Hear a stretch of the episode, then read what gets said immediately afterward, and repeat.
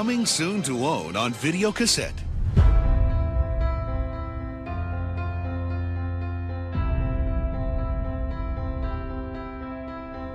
Back on the Y2K front, despite all of the assurances that the Y2K computer problems are under control. Team's debut of Star Wars to be the opening act for a multi-billion dollar summer show.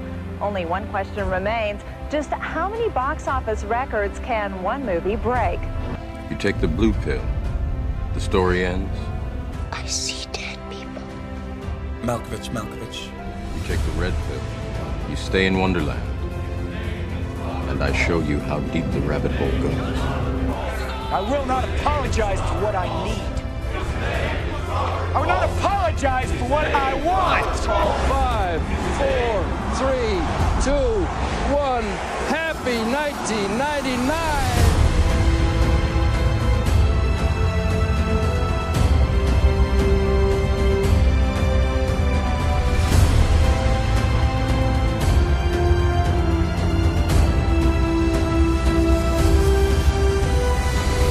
Hello, everybody. Welcome back to 1999, the year that rocked cinema. My name is Jared Stossel. My name is Andrew Tucker. I think I'm melting into a puddle and I can't remember anymore.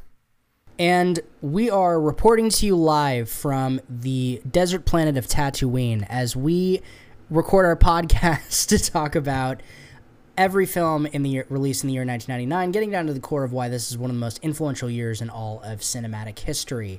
Tatooine was a nice way to put that. I was going to say that I was in the seventh circle of hell. That's another way to put it, too. Um, figured I'd tie it back around to episode one.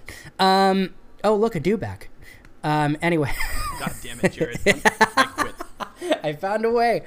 All right. So this week we're talking about a film that, ironically, as we're sitting here in the heat stroke nightmare that is California right now, whose poster features a couple standing in the rain, which actually looks really nice right now. What is I, rain? I, yeah, it's it's the it's water falling from the sky when it's colder and Water um, comes from up there?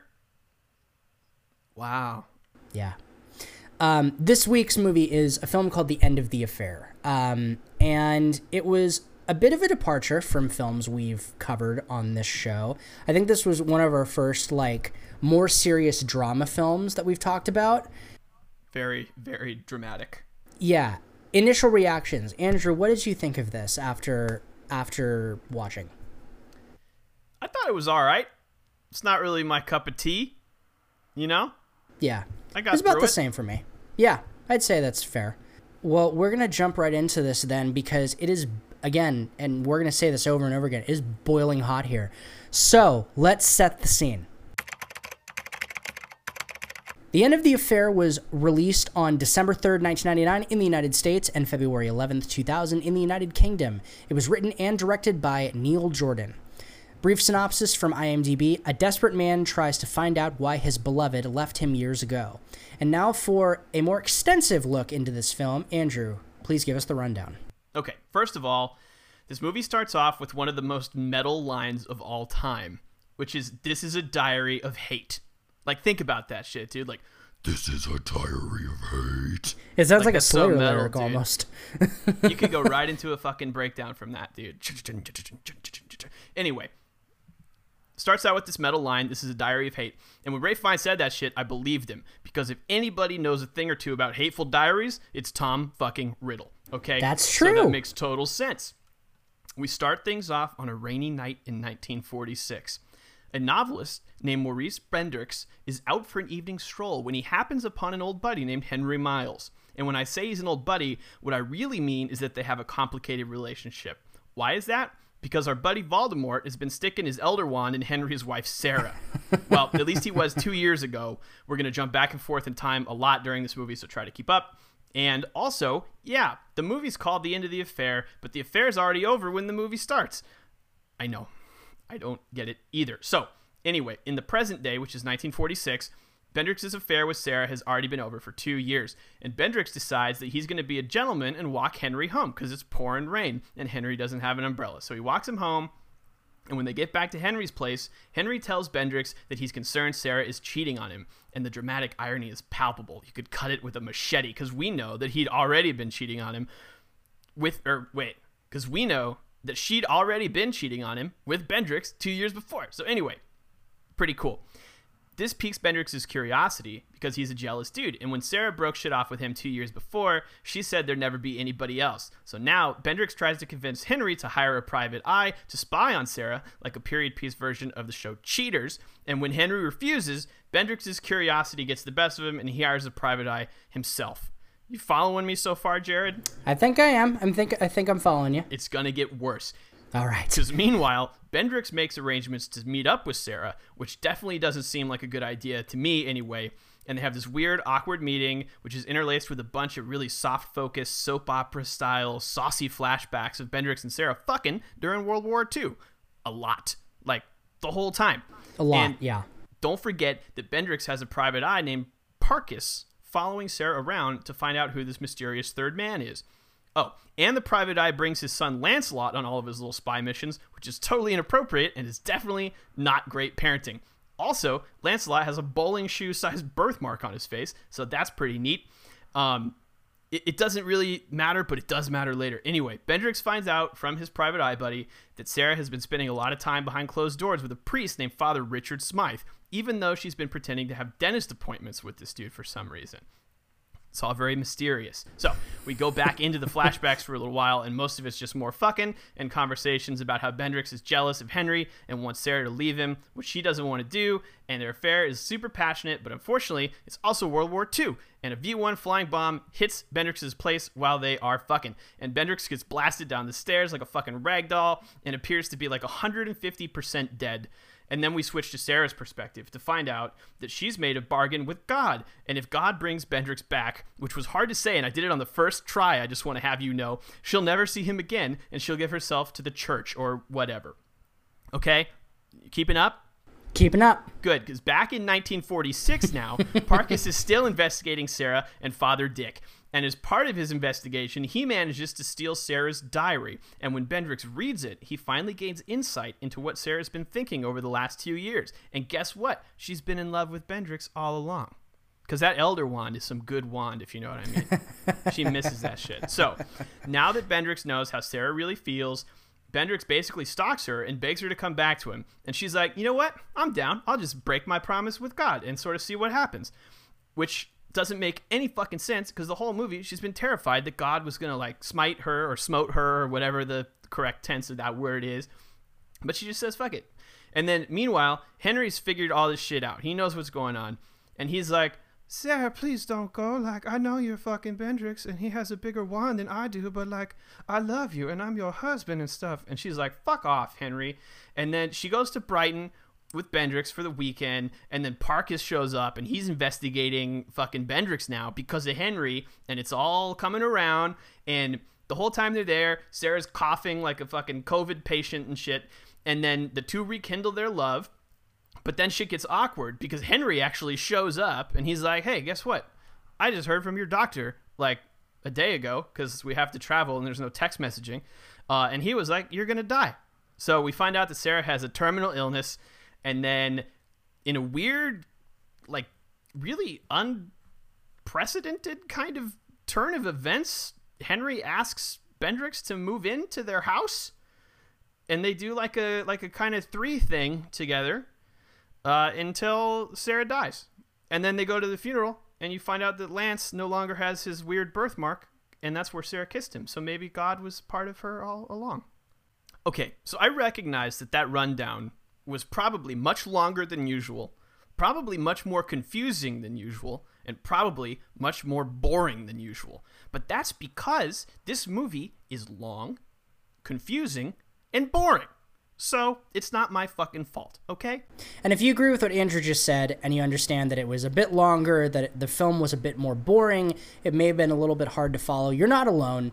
There's certainly good moments to this movie and interesting moments, but it runs a bit slower than usual. And it can be hard to keep track of everything. Luckily, we're here to help you out with that, but we got to go back to the beginning of this. So let's go back and talk about the inspiration of this film um, and how this was also inspired by a book. Let's do it. And we're going to put the next portion of the podcast in soft focus to indicate to you that it's a flashback. Well played. So, like last episode's film, The Haunting, this week's film is based on a novel from the 1950s, which is called The End of the Affair by Graham Greene, which was published in 1951. And so, we want to start by providing a little bit of background on Graham Greene because he was a pretty trippy dude. Dude, that's an understatement. This guy was odd. Henry Graham Greene was born in 1904 in Hertfordshire, England. He was the fourth of six children.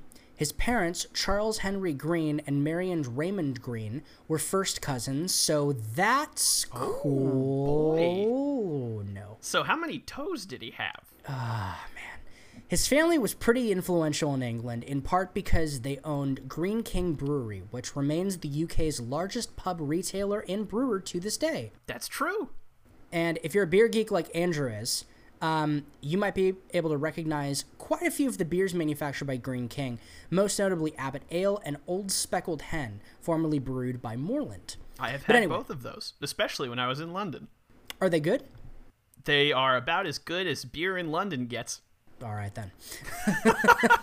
anyway, like lots of kids from well off families in England used to do, Greene attended a boarding school where he was bullied relentlessly. So relentlessly, in fact, that before the age of 16, he tried to kill himself in a variety of ways, including once by playing Russian roulette and once by taking aspirin before going swimming in the school pool. And I, Now, I need gotta to say- ask you, what does that mean? I don't know. I was just going to say the same thing to you. I don't I don't know what the connection between aspirin and swimming is. Hmm, might be Unless you took like 45 aspirin and then went into the pool. I could see the- that being a problem. But if you had like a dose of aspirin and then went swimming, that just seems like you're going to swim without a headache. I'm pretty sure I've done that. So yeah. A- anyway, Are you okay? yes, I'm good. Okay, good. good. This might be something to Google after so I can figure that out. Um, and as a 16 year old, he was sent to London for six months for psychoanalysis, which was a pretty uncommon move back then. Then again, people didn't always take mental health that seriously back then, but No, anyway. back then they'd just be like, "Oh, the boy's fucked up. Just yeah. he's So- got a little bit off in his rocker, yeah. He'll figure it out." So from there, Greene returned to boarding school as a day student for a while. And soon after that, he did what everyone does. He signed up as a member of the Communist Party of Great Britain for a couple of years. He tried to score an invitation to the new Soviet Union, but they weren't interested in bringing him over. Yeah, he's like, "Hey guys, I'm a little communist guy. Can I come hang out in the Soviet Union?" And they were like, "No."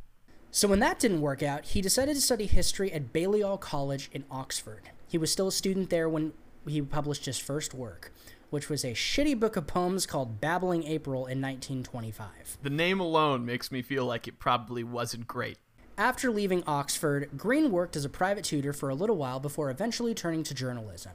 He soon got a job at the Nottingham Journal, and while he was working there, he got a letter from a woman named Vivien Dayrell Browning, who was a British writer regarded as the world's foremost expert on, and hold on, dollhouses. On doll houses? On dollhouses. I didn't know that the world needed an expert on dollhouses. I didn't know it was a thing either, but hey, this podcast is a learning experience. Good for you, Vivien. Everyone's got to have their own thing, you know? Yeah, there, exactly. Vivien was a very religious woman, and she had written the letter to Greene to correct him on a point of Catholic doctrine that she'd seen in one of his articles. Even though Greene was ag- an agnostic at the time, he and Vivien started corresponding frequently, and they started to fall in love. Oh, that's so cute. This was when Greene first started dipping his toes into religion, and when he started to think about marrying Vivien, it occurred to him that he, quote, ought at least to learn the nature and limits of the belief she held.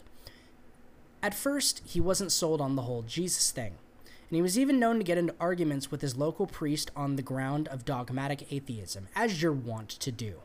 Yeah. His main difficulty with religion was what he termed the if surrounding God's existence. He found, however, that after a few weeks of serious argument, the if was becoming less and less improbable. So, Greene was baptized on February 26, 1926, and he married Vivien on October 15, 1927, at St. Mary's Church in Hampstead, North London. So, what you're saying is.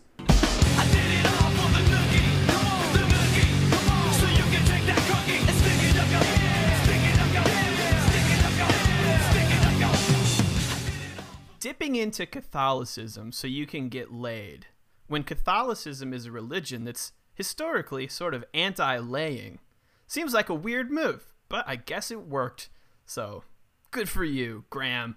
There you go. You did it. A couple of years after getting married, Greene published his first novel, which was called The Man Within. And people liked Greene's prose a lot more than they liked his shitty poems from back in the day.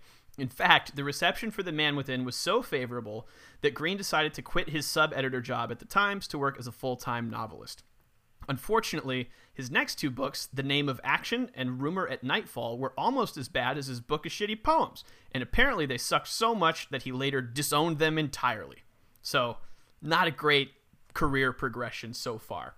His first real success as a novelist was a book called Stamboul Train from 1932, which was taken on by the Book Society and adapted as the film Orient Express in 1934. So you've probably heard of that film before. I haven't heard of Orient Express, but I've heard of, and this is where it's super confusing. I've heard of Murder on the Orient Express, which yeah, that's a different movie. Different movie. I've never Yeah. heard of Orient Express though. Just Polar just the- Express is also a different movie. they have a lot of similarities. that- Tom Hanks is in both of them. I was gonna say, does Tom Hanks run around uh, singing songs about hot chocolate? He does, yeah. He was alive in 1934 and very, intru- uh, very interested in hot chocolate at the time. You know, at this point, the way Um, 2020 is going, I wouldn't be surprised if he was, and he was just like this, this immortal being and lived. So. You heard it here first. Tom Hanks Anyway. is a vampire. Anyway, in addition to writing these two novels, Graham Greene supplemented his income by writing freelance book and film reviews for a couple of publications. And this is where he got into a little bit of trouble. See, yeah, the intrigue, right? In 1937, Greene wrote a film review of Wee Willie Winkie, which was an adventure drama film directed by John Ford, starring Shirley Temple, Victor McLaglen, and Cesar Romero. And in Greene's review, he wrote that Shirley Temple, who was only nine years old at the time, by the way, displayed a quote, dubious coquetry, which appealed to quote, middle aged men and clergymen. I feel quote. like what this is talking about, but what does coquetry mean? a coquette is like a like a flirtatious That's woman. what I figured this was gonna be. You don't yeah so say he's anymore. saying that shirley temple who's nine was being very flirtatious towards the middle-aged men watching wee willie winkie So the bottom line is, men are fucking awful, and they always have been. But Pigs, please yes, continue. exactly. So, as you can imagine, a lot of people were put off by that comment, including 20th Century Fox, who had made Wee Willie Winkie. And they said, uh uh you don't do that shit. And they sued him for 3,500 pounds plus costs. And the whole situation was such a fucking mess that Greene left the UK to hide out in Mexico for a while until after the trial was over. So this is this is interesting too, Jared, because if this were today, Greene would be canceled beyond Instantaneously. any kind of redemption. The right? second the re- the second the interview or the review dropped online, he would yeah done. Yeah, he never would have published another book again. But back then, this whole hideout in Mexico thing actually worked out, and it was more like a little mini vacation for him. And so he was just hanging out over there in Mexico, sipping tequila, eating the worm, and working on his next masterpiece, The Power and the Glory. And so, despite that whole Shirley Temple debacle, Greene had become known as one of the finest writers of his generation by the 1950s. So he he got over that little cancellation pretty quickly.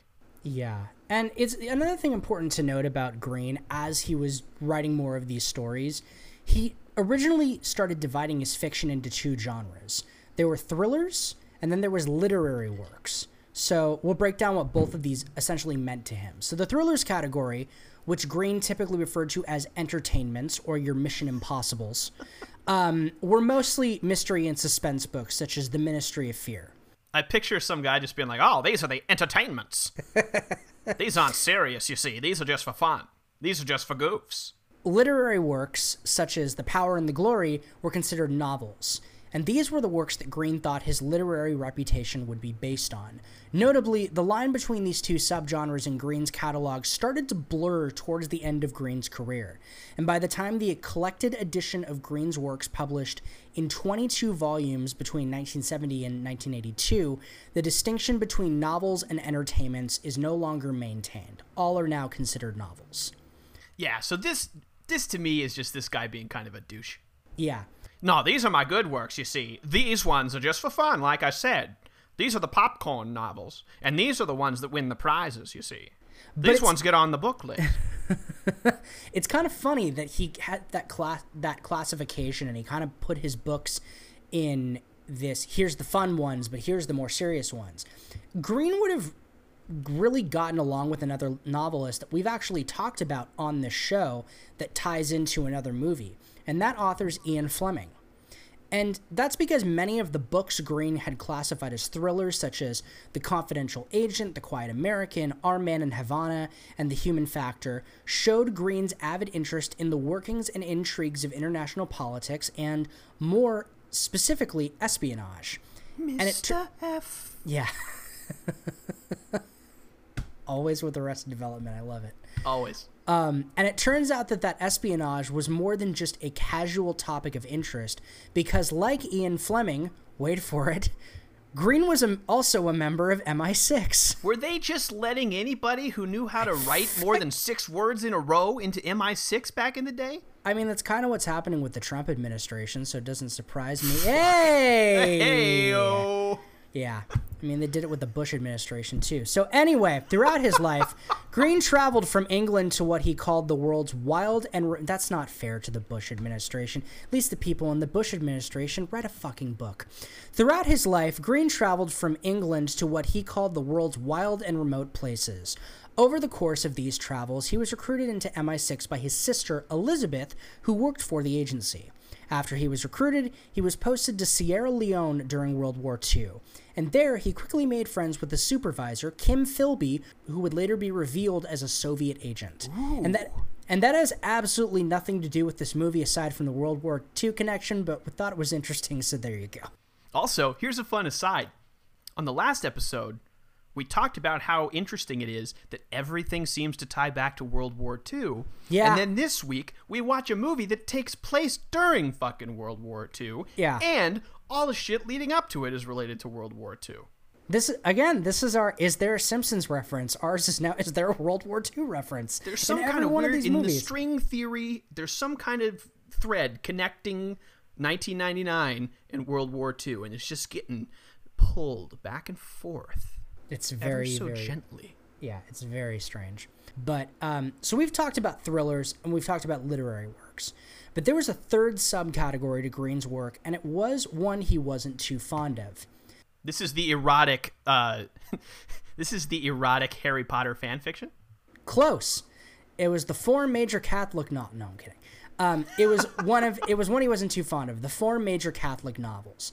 Lots of people categorize Greene as a Roman Catholic novelist, but Greene objected very strongly to that categorization. He preferred to be thought of as a novelist who happened to be Catholic, kind of like un- um, oh fuck, kind of like what did Attack Attack say years ago? We're not a Christian band, but we've written about things like Jesus and things like so. It's kind of like that. Um, I never thought that we'd hear Graham Greene being compared to Attack Attack. attack, but here we are. But if it was going e- to happen, it'd be on this show. But even so, Catholic religious themes are at the root of much of Greene's writing, to the point where scholars consistently refer to a handful of his works as, quote, the four major Catholic novels.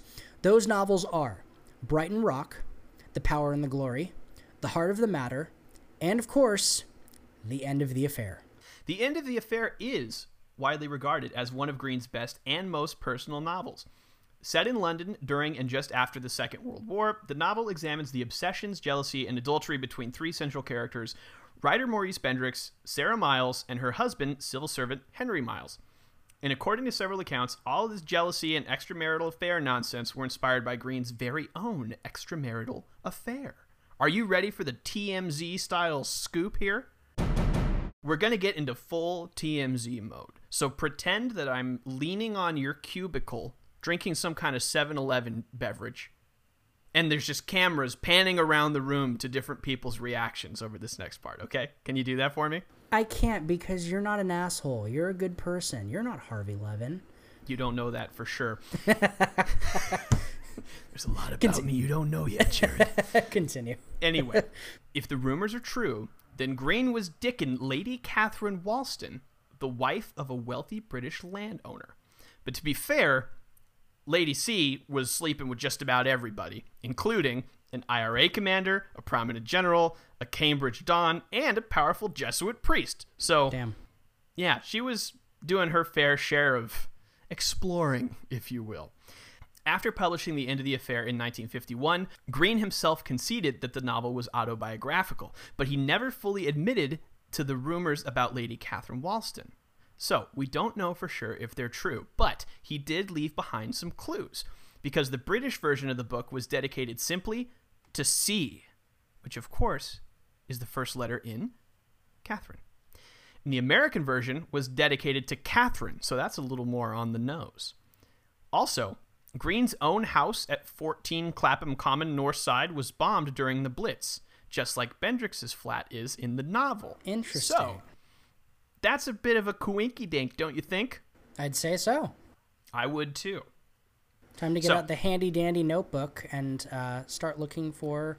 Oh wait, no, that's a, You know, that's a good Never point, mind. dude. I'm going to sit down in my thinking chair and think, Think, think, think, think. think. God damn it. In addition to revealing some spicy details about his affair, the novel also represents a change in Greene's narrative strategy. Unlike his previous novels, The End of the Affair tells the same events from multiple perspectives. It also uses an authorial voice that shifts from character to character, providing threads of an intriguing puzzle that viewers can fit into a coherent whole. Finally, some critics regard the novel as much subtler and more sympathetic in treating religious themes than Greene's other spiritual novels, which is interesting because it's still pretty fucking heavy handed with the Catholicism. Yeah, And in fact, there are some people that argue that this is the most Catholic of his novels. So there's a bit of a, of a divide here. The first three novels, Brighton Rock, The Power and the Glory, and The Heart of the Matter, depict God as a source of grace in people's spiritual lives. So they're like, oh, God is this like lovely thing for me. Hooray, right? However, in the end of the affair, Greene presents a more active, involved God who's like an actual force in people's earthly lives. So he can actually do shit to you. For example, performing miracles like he does through Sarah in the book and kind of in the movie. It's Right. implied in the movie. I think it's much more direct in the book. While all four novels address the ideas of mortal sin and redemption, sounds like a Slayer album title, The End of the Affair is sometimes seen as the most obvious because Sarah is painted as a saint whose death is followed by a series of miracles. So, there's different opinions on this. And we're going to get into several differing opinions throughout this show. Like this there's some not real controversy, but there's definitely some back and forth on what's going on here. definitely. And I think it's interesting you said like when you talked about how there's certain things that are more direct in the book rather than they are in the film. It's weird that you say that because in many ways the end of the affair was destined for the screen from the start. And it's you're kind of thinking like, okay, well, if it didn't why didn't it translate as well like other things that we'll get into a little bit later. But it's like why would you think that that movie was absolutely going to end up on the big screen? And it's because damn near everything that Greene wrote ended up on screen at some point. So, Greene was one of the more cinematic of the 20th century writers. Most of his novels, many of his plays, and a bunch of his short stories have been adapted for either film or television over the years. And according to IMDb, there are at least 66 titles based on Greene material between 1934 and 2010 alone. Jesus One of- Christ. Yeah, it's a lot. It's like That's it's a like lot. Stephen King numbers. One of his thrillers, A Gun for Sale, was filmed at least five times under different titles, Holy shit. and many more novels were filmed twice. Some examples include Brighton Rock in 1947 and 2011, The Quiet American in 1958 and 2002, and of course, The End of the Affair in 1955 and 1999. Hold up a second, Jared. Yes, Are you telling me there's another version of this movie floating around out there? That's correct. Just Oh like my last God. week's film, The End of the Affair had already been adapted into a film version once before 1999. Tell me all about it. You, um, you wanted to ask me something? Or... Oh, yes, yes. You see, no matter how inventive a writer thinks he is, there are always certain things he has to know. In my novels, uh, which ones have you read? Well, I haven't read any. Oh. Well, let me think. What about domestic routine? What time do you have breakfast in your house? Oh, about 8.30 as a rule, except, except on Saturdays. Uh-huh. The first End of the Affair was a black and white 1955 British romantic drama directed by Edward Dmytryk, also based on Graham Greene's novel. The film was produced by Columbia Pictures and starred Deborah Kerr, Van Johnson, Peter Cushing, and John Mills. From what I can tell, it took a bit of work to get this movie off of the ground. Originally, Greene was supposed to write the screenplay himself, as he did with a few of his other adaptations, namely Brighton Rock and The Third Man. Yeah, he did that a lot, actually. Yeah, and it's it, I'm almost seeing it like I'm almost seeing that as a practice that's still pretty commonly adapted, where the uh, the novelist, or even if they're not writing the screenplay, they're still tr- they're getting the chance to put as much input as they can into the work so that it's faithfully adapted. Which is pretty Um, cool. Yeah, I like that. Um, however, the script ended up being written by Lenore Coffee and then reworked by several other people to avoid problems with the censors. And that's and Lenore Coffee is like the drink and spelled the same. Weirdly enough, one of the things they were trying to do with the script was make the adultery less clear. And when you consider that adultery is like the entire plot of the story, literally in the title, that maybe wasn't such a great idea. Hey, let's take what this movie's about and then make it not about that so much, huh? Oh, Hollywood. anyway, in addition to the screenwriting woes, the rights to the movie itself changed hand a couple of times before the film was made. And if that and if that wasn't enough, the casting changed a few times too. Bendrix is originally supposed to be played by an American actor despite being British in the book. At one time, Gregory Peck was in line to play the part before it finally went to Van Johnson. And Jean Simmons was considered for the role of Sarah before the part went to Kerr. Not that Gene Simmons. Okay, I was going to say that might have been some strange Simmons. casting. Yeah, J E A N. Can you imagine Sarah with like the makeup on and the spiky stuff and like sticking her tongue out super far and shit? With all that shit sorted out, the movie was filmed largely on location in London, particularly in and around Chester Terrace.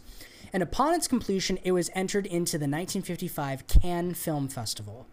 Despite the fact that the 1955 version of the film was nominated for a handful of awards and maintains an 80% positive rating on Rotten Tomatoes, it actually doesn't seem like the, the movie received a very warm reception. One article in Variety described the 1999 version of the film as, quote, brilliant, and notes that the novel was, quote, previously brought to the screen unsatisfactorily by Edward Dmytryk in 1955. Greene himself described the 1955 version as, quote, the least unsatisfactory adaptation of one of his religious novels. That's such a backhanded fucking compliment, dude. It's a very British compliment. Oh, it was least unsatisfactory. um, while he thought Kerr gave an extremely good performance, he wasn't sold on the rest of the actors, particularly Van Johnson. Greene said Van Johnson had been miscast and that this had, quote, spoiled the film, claiming he was too young to play a middle aged writer. Even though he was like 38 years old at the time. Yeah. According to one story, when Greene visited the set at Shepperton Studios during filming and observed an intimate scene between Sarah and Bendrix, he cringed to watch his words being brought to life before him. Writing in The Observer of London, Quentin Falk described Greene's reaction. Quote, Greene once told me, with, slight, with still slightly shocked recall, they were trying to do one of those shots where you get the same scene from each person's point of view. When the camera eventually moved to be on her in the same close embrace, he put chewing gum in his mouth. That's not necessarily the thing you want to hear about your work. Or no, and you have to understand too that like in the 50s, chewing gum was like the devil's object. People were so fucking angry about chewing gum all the time. As they inhaled like 20,000 cigarettes a day. Yeah, no, they thought chewing gum was just the worst shit. With that being said, there was the movie in. You just heard all about the movie adaptation in the 50s.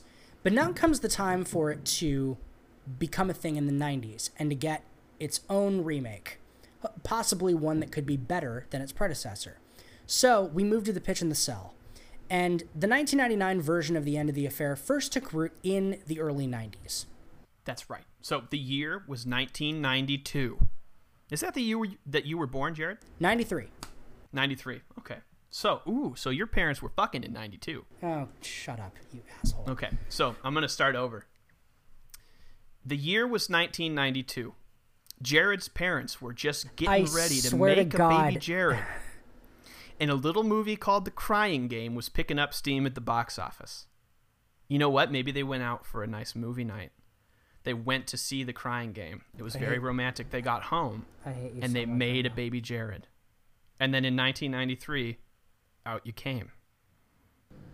Sure, that's. Nah, you, all right, fine. Anyway, Jared's crying, so I'm going to continue.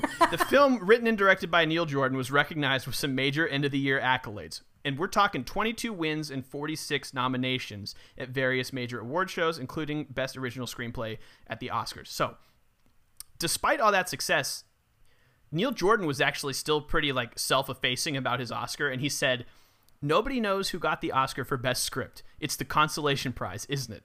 It's the one they should have given it Best Picture. Oh well, we'll just give him Best Screenplay. They remember Best Actor, don't they? And Best Picture. That's it.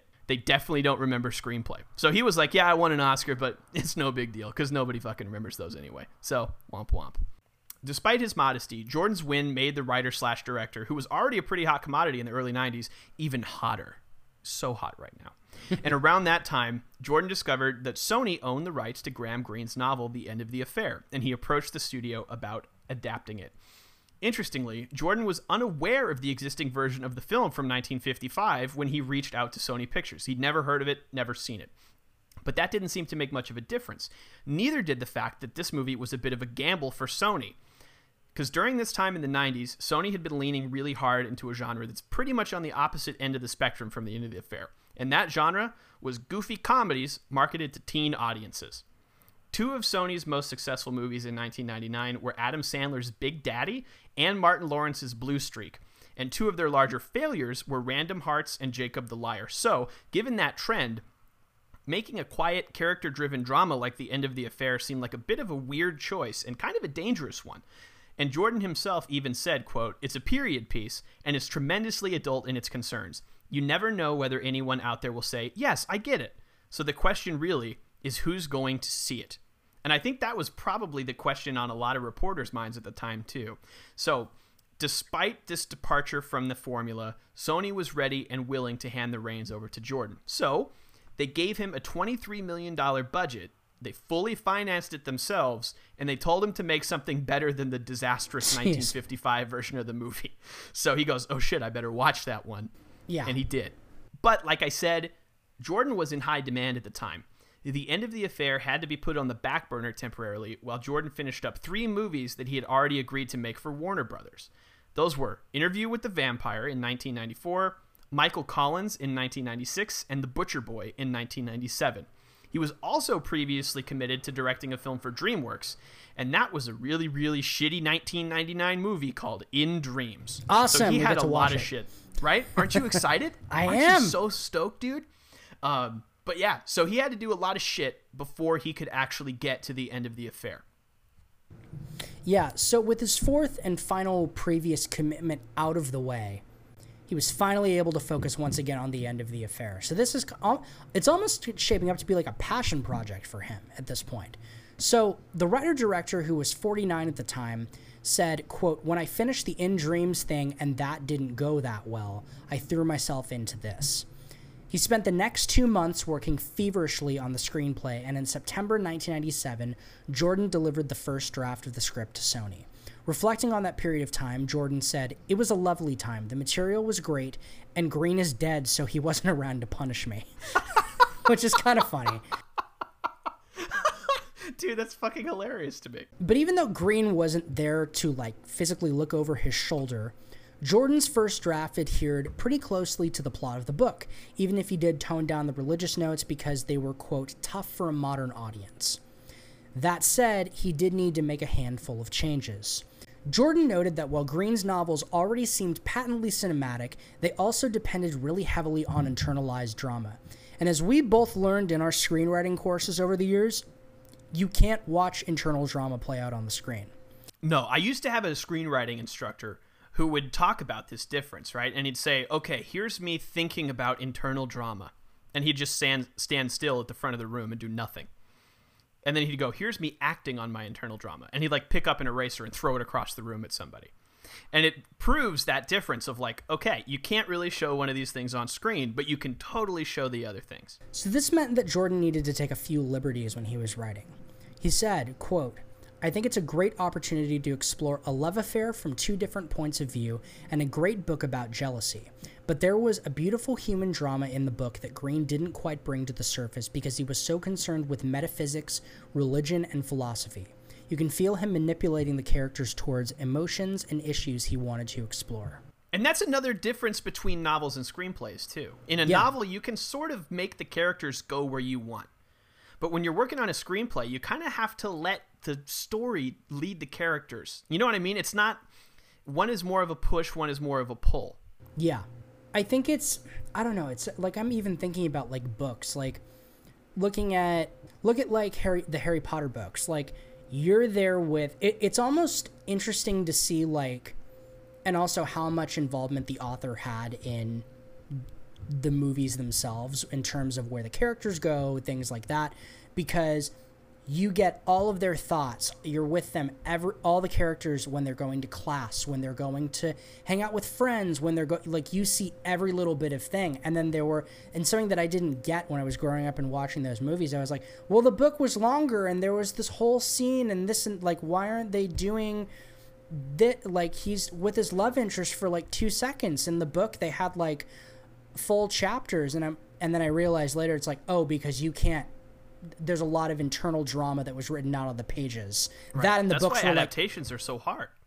yeah it's because you have to get every feeling everything that that character gave you and condense it down into this much time on the screen and sometimes giving you just a few seconds for something that would have taken up like 10 pages in a book Exactly.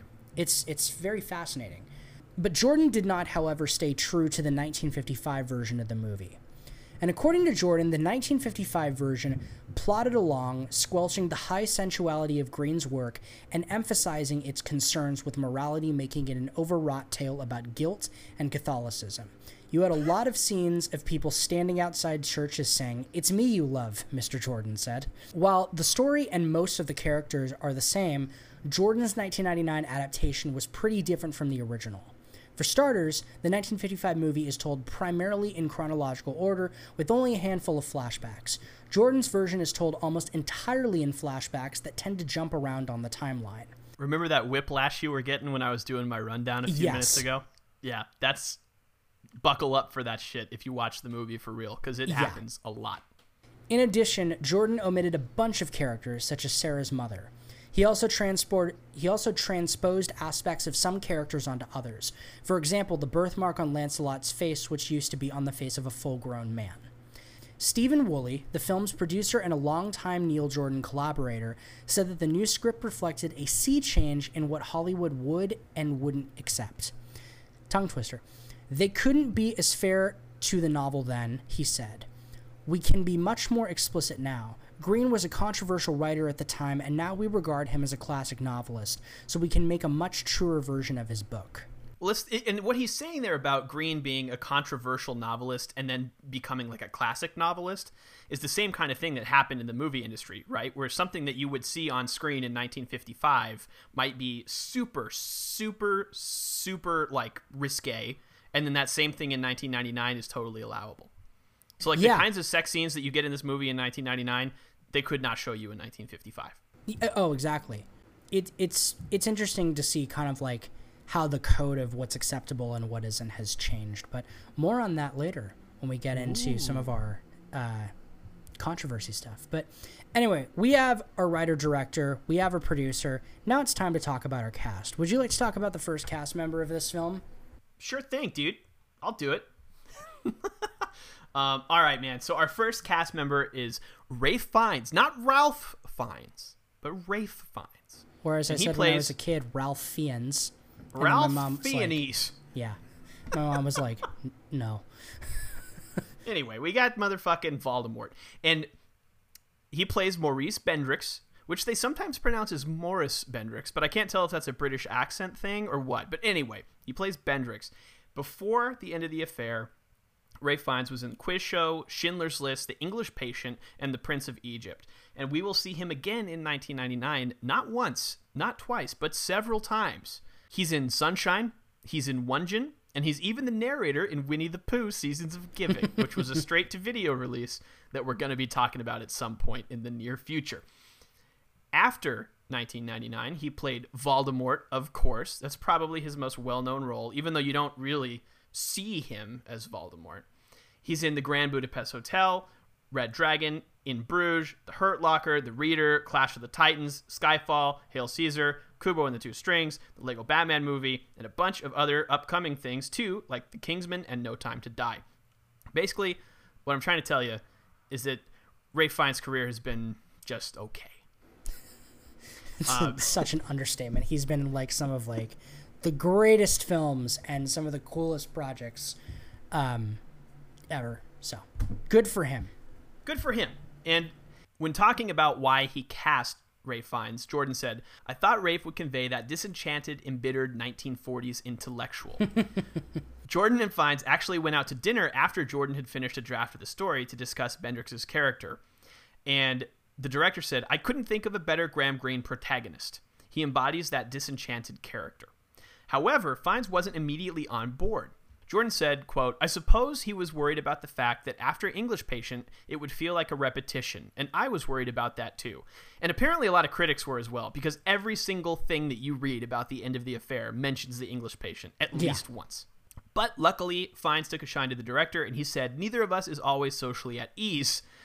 And he commented that Bendrix was a tortured character, and I loved that. So he liked the, the idea of working with Jordan and playing Bendrix. He was also drawn to the film because of its exploration of the choices and burdens of religious faith. And he noted that his mother was a disillusioned Catholic, and he himself rejected Catholicism at the age of 13. He said, quote, In my mother's family, the debate about faith and belief was very central. So this movie was right up his alley. It was exploring the same themes that he'd been dealing with his whole life, and he was ready to rock and roll. The person that was cast alongside him as the love interest was also another another very notable actor, um, or at least has come to be notable in recent years. But uh, he starred alongside Julianne Moore, um, who played Sarah Miles. Before this year, she was in Shortcuts, Vanya on 42nd Street, Safe. She had an incredible role in the movie Boogie Nights and in The Big Lebowski. She was in The Fugitive, The Lost World Jurassic Park, and so many more. We're going to be seeing her again in 1999 for I cannot wait for this film Paul Thomas Anderson's Magnolia, which is going to be three hours. I'm dreading how long the editing on that is going to be for this episode because it's going to be ridiculous. But I've never seen Magnolia. Neither so have I I. am fucking pumped, dude. Neither am I. I'm excited to see this movie.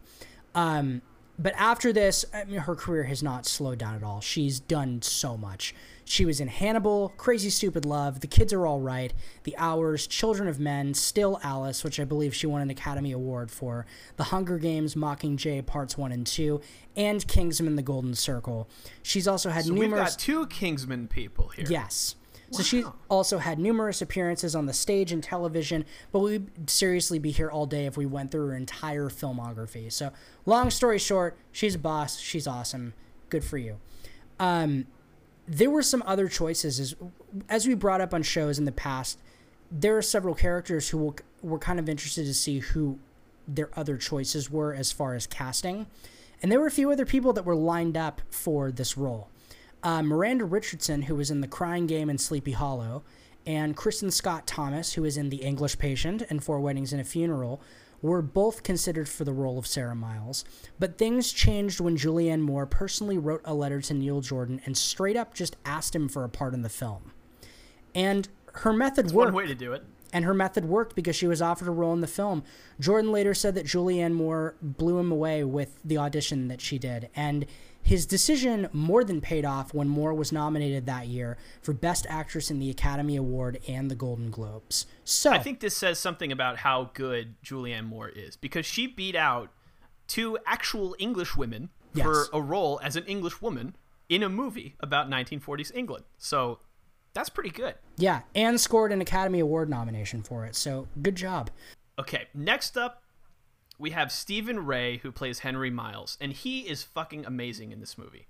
It's like, I think he has one of the harder jobs in the movie. He's got like a super, just like underrated role. He's great. But before the end of the affair, his acting career began all the way back in the 60s with appearances in theater and TV roles in London and the UK. His first film appearance was in 1970's Cry of the Banshee, and he went on to make appearances in films like The Crying Game and Interview with a Vampire. Does those sound familiar? Because we just talked about him a moment ago They as well. do. both of those were also Neil Jordan pictures, so there you go. He also appeared in a number of other 1999 films, including In Dreams, which is terrible, Guinevere, I Could Read the Sky, and The Life Before This. After 1999, his filmography continues to be ridiculous, and he's been keeping busy appearing in film and TV a bunch of times. Uh, film wise, he's most notably appeared in V for Vendetta and Underworld Awakening, as well as some other similar movies. Um, he's probably Neil Jordan's favorite actor, I have to say. Uh, and I say that because he's appeared in eight, or sorry, I say that because before the end of the affair, he appeared in eight out of Jordan's previous 10 movies. So that's a lot of fucking movies. I'd say so. And when they asked Neil Jordan about this, they're like, why do you keep casting this motherfucker? He goes, Well, I owe him an awful lot of money from a bet years ago. And he gave that as his reason for casting him over and over again. But when they said, Okay, what's the real reason why you picked Rea for this role? Jordan said, quote, I needed a strong and incredibly subtle actor for that. It's not an attractive part. Men don't like to play a man who can't give his wife an orgasm. I wanted him to emerge with a dignity that is surprising. And I I would say that he does. I think he he approaches this role in a very very subtle and dignified way. I agree. And I appreciate it. Um, the producer of the movie, Woolley, um, also notes that this role was a challenge. He said it was a real challenge for Stephen, but he manages to portray Henry sympathetically without putting the other characters in a bad light. And I think that's really important too, because the way that he played Henry could have made uh, Bendrix and Sarah's characters look like real assholes. But he does it in a way that like you still feel for everybody. Yeah, this is I think his role is one of the most complex roles in the entire film. I've seen and we've all seen a lot of movies or TV shows where someone's having an affair and then it's very cut and dry who the good and the bad characters are. But this is interesting because it shows all of them with good and bad traits and it's almost like yeah. you're almost left talking about who's the good guy and who's the bad guy in this scenario. And it, everybody's it, kind of at fault. Yeah. You know what I mean? It's like there's some equal weight placed on everybody's shoulders for what happens in this movie. Yeah. And for any talking points that can be kept after this movie has been watched, I think that's one of the most interesting ones in that it that that relationship and that triangle of people alone is cause for a good deal of discussion and thinking like, well, was this character right? Was this did this person do this? What do you think? And so on and so forth. Hard agree, dude. Yeah. Hard agree. So Who next, we got up next? Next up, we have Ian Hart as Mr. Parkis. Before 1999, he be, he first began appearing in film and television in the early 1980s, like Michael Collins in 1996, The Butcher Boy in 1997, another Neil Jordan flick, and the Channel 4 miniseries One Summer in 1983. After this, we have another Slytherin in this movie. We should note well, that is he a Slytherin though? Ah, we don't. I, I, I think supported, he's a Hufflepuff. He's supported by he supports Voldy, so I feel like he automatically is a Slytherin. But anyway. Well, hold on a second. He's a Ravenclaw. Really? Yeah. Okay. Well, we have another Harry Potter character. After 1999, he played Professor Quirrell slash Voldemort in Harry Potter and the Sorcerer's Stone. He was in Finding Neverland, and he's made appearances in television shows such as Agents of S.H.I.E.L.D., My Mad Fat Diary, The Bridge, Boardwalk Empire, Elementary, Vinyl, and Knots and Crosses. Most recently, he appeared in a film called Escape from Pretoria, which was released one week before the worldwide pandemic lockdown began. Oh, no. And the film ironically stars his old buddy Harry Potter, Daniel Radcliffe. Before the end of the affair, his work had primarily been in independent films. According to Hart, this taught him how to do without the creature comforts afforded a large budget film. Afforded to a larger budget film. When comparing his experiences on earlier films to his experiences on the end of the affair, he said, quote, Doing bigger budget films means having choices rather than choices being made for you born out of necessity or poverty, he said. The fact that you don't have to get dressed in a toilet, have a bus that used to be an ice cream van, or one guy with a hose to make it rain instead of a street full of rain machines, it gives you a choice. That's kind of humbling, you know? I'd say he's, so. He's coming from these tiny movies and he's working with these big actors, and he's arguably the best character in this movie. Yeah. I I loved this guy. Yeah, I thought he was fucking stellar. You know who else was pretty good? Was his son, who was played by Sam Bould, and his Aha. Yeah, his character's name was Lancelot Parkis or Lance Parkis. And it's funny because he was named after Lancelot for some bold reason. But then they find out in the movie that he's actually named after the wrong Knight of the Round Table. So there you go. Hmm. Before the end of the affair, he had literally one acting role, and it was in a movie called Hollow Reed in 1996. After the end of the affair, he appeared in the TV series Urban Gothic in 2001. And that's it. Nothing else. According Wow. to IMDb, he's become an editor and he's got 11 editing credits to his name through 2019 on various short films and TV documentaries, but he's not acting anymore, No, but good So- for him. Editing is fun. he's still Editing doing is a something. good career. right? Yeah. So this is going to get strange for a moment, Jared, because I was looking for some casting stories about Sam Bould, and I came across something very weird. Okay. And that was a website called boyactors.org.uk. I feel this is going in a very bad direction, but keep When I saw that name, I also felt that way. This is the About Us blurb from boyactors.org.uk. Quote BA, they shortened it. BA is a database of movies starring boy actors, an image gallery, and discussion forum. Members can add their own movie reviews and or give their own ratings. They're not clear on whether they're rating the movies or the boy actors. To post a review or give a rating, you must first register with the forum, and the forum is capitalized. Oh my god. So this shit is creepy, dude, and the website is bizarre. On their contact page, there's a simple contact form, but there's a very clear disclaimer at the top, and it says, quote, Note that we cannot put you in contact with any of the current or former boy actors. We cannot arrange for autographs or photos. Oh end quote. There's also a page with external links, and one of the websites that you can go to is called Boys on Your Screen. And it's described as Sensitive Stevens Boy Movie Discussion Forum.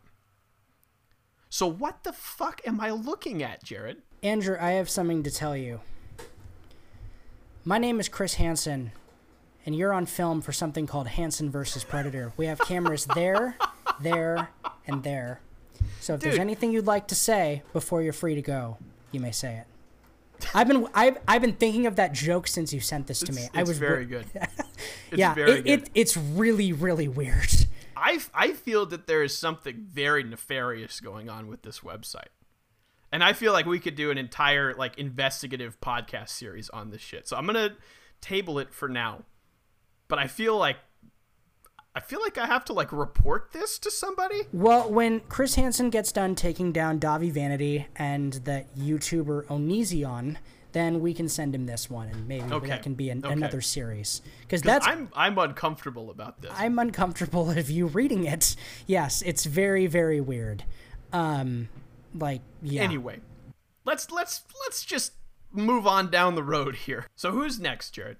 Next up, we just have one other actor to talk about for this film, and it's another Harry Potter person, Jason Isaacs, who See, plays. this is what happens when you make a British movie. There's only so many of them you can pick from. I remember when I was a kid and I went to go see Harry Potter and the Sorcerer's Stone. When we walked out of the theater, all my parents kept talking about. They were like, "Yeah, the movie was good, but like." Literally everybody from Britain is in this movie, and I didn't understand that until years later.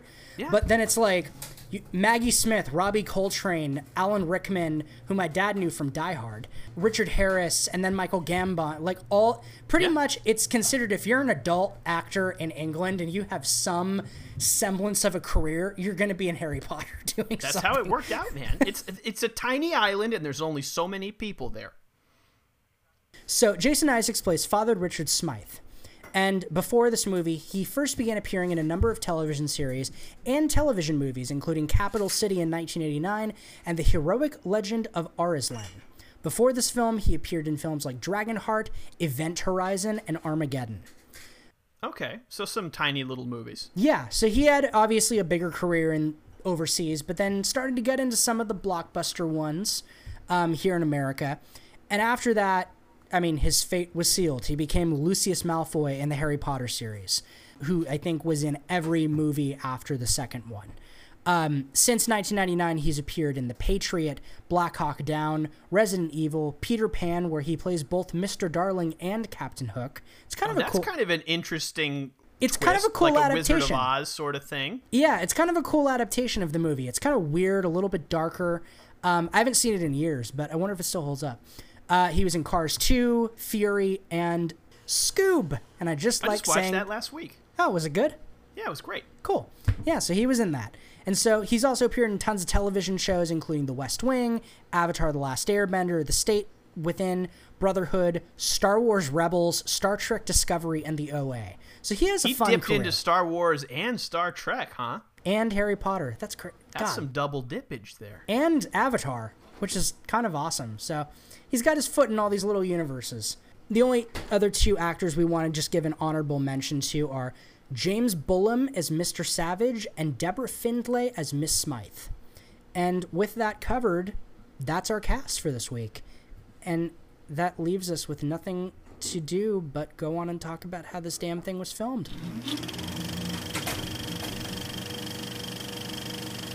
Filming began on February 15th, 1999, and it ended on April 30th, 1999. It's pretty quick. So there you go. Yeah, pretty fast. Um, there were a shitload of filming locations, considering how short of a time they filmed in, and they were all in the UK. And there were actually really only like 11, but still, that's like it feels like a lot. it's a lot. So, um, let's dive in a little bit into some of these. Let's do it. Of course, we've got London, England, and we could stop there, but that's not our job, goddammit. Our job is to get specific. So we're going to dive into some specifics. So, the first of these places is Kensal Green Cemetery on Harrow Road in Kensal Green, London. And this is where they filmed Sarah's funeral scene. So, spoiler alert if you weren't listening at the beginning and you haven't seen the movie, she fucking croaks, all right? If you like the cemetery and you want to see more of it for some reason, you can find it in the gloriously tasteless Vincent Price horror comedy called Theater of Blood. So, check it out. Um, there's also the Maida Val Underground Station. British people don't come for me, please. Just correct me if I'm wrong. Um, and this It's was, spelled just like a local hardcore band called Maida was back in the day. I'll pronounce it like that. Maida Vale. Do you remember Maida? No, I don't. They were fucking dope, dude. Anyway, The next location was Maida Vale Underground Station in Maida Vale, London. This is the underground station where Sarah takes Lance and kisses him on his big ass birthmark. The station has been left largely unmodernized, making another good option for a period piece. The staircase leads to the Bakerloo line, and the exterior of the station also serves as the imaginary Westbourne Oak Station in the 2014 film Paddington. that's another one where if you're British, you're connected to Paddington Pretty somehow, much. whether you like it or not. All right. Up next, we have the Prince Alfred Bar at 5A Formosa Street in Maidavale, London. And this is the ornate carved wood and etched glass bar where Bendrix gets evidence of the supposed intimacy from private detective Parkis. The bar is perfect for a period piece because it still has its original snob screens. And if you're wondering what the fuck a snob screen is, you're probably not alone, so I'll tell you. These snob screens are basically leftover relics from an earlier age when bar patrons were divided up by class and gender. And so each class had its own outdoor entrance, but people could access the various other bars from inside using these like basically dog doors between rooms. And they were mainly intended for the use of like bar staff and cleaners and shit, but if you wanted to mingle with the lower classes, you could sneak through the little doggy door and do that. So that's what a snob screen is. Uh, the bar has also appeared in B. Monkey, Killing Me Softly, and King Ralph, which is a movie where John Goodman inherits the British throne. So I kind of want to watch that one. I'm ki- I'm kind of interested to watch that too. I love John Goodman. Um, we also have the Sheraton Park Lane Hotel in I love this word Piccadilly, London. Uh, the glittering Art Deco bar of the Sheraton Park Lane Hotel is one of a couple of locations that Neil Jordan revisited from his previous films. This location is used for the Cafe Royale in The End of the Affair, and it was formerly seen in Jordan's Mona Lisa. It's also been in Maid of Honor, The Golden Compass, and Revolver. You can even see the hotel's luxurious toilets in Paul McGuigan's Gangster Number One. So up next we have the Church of St. Mary Magdalene at Rowington Close in Paddington, London. And this is the super pretty church where Sarah and Bendrix discuss, wait for it, the end of their affair. Ah, and the same church is used for the memorial service in The Constant Gardener, which also stars Rafe Fiennes. Its exterior can be seen in the 1949 British classic The Blue Lamp, as well as in a movie called Secret Ceremony. Next up, we've got Priory Church of St. Bartholomew the Great in West Smithfield, London. Man, we're covering all the churches here. Um, this is the other super pretty church where Parkis and his sons spy on Sarah. Interestingly, St. Bartholomew's is London's oldest surviving church. It was founded in 1123 and has been in continuous use since at least 1143. The church has been in a shitload of movies, so you might recognize it from Four Weddings and a Funeral, Guy Ritchie's Sherlock Holmes, Shakespeare in Love, Elizabeth the Golden Age, or Robin Hood, Prince of Thieves. Good old Kevin Costner. Mm-hmm. Because when I think of England, I think of Kevin Costner.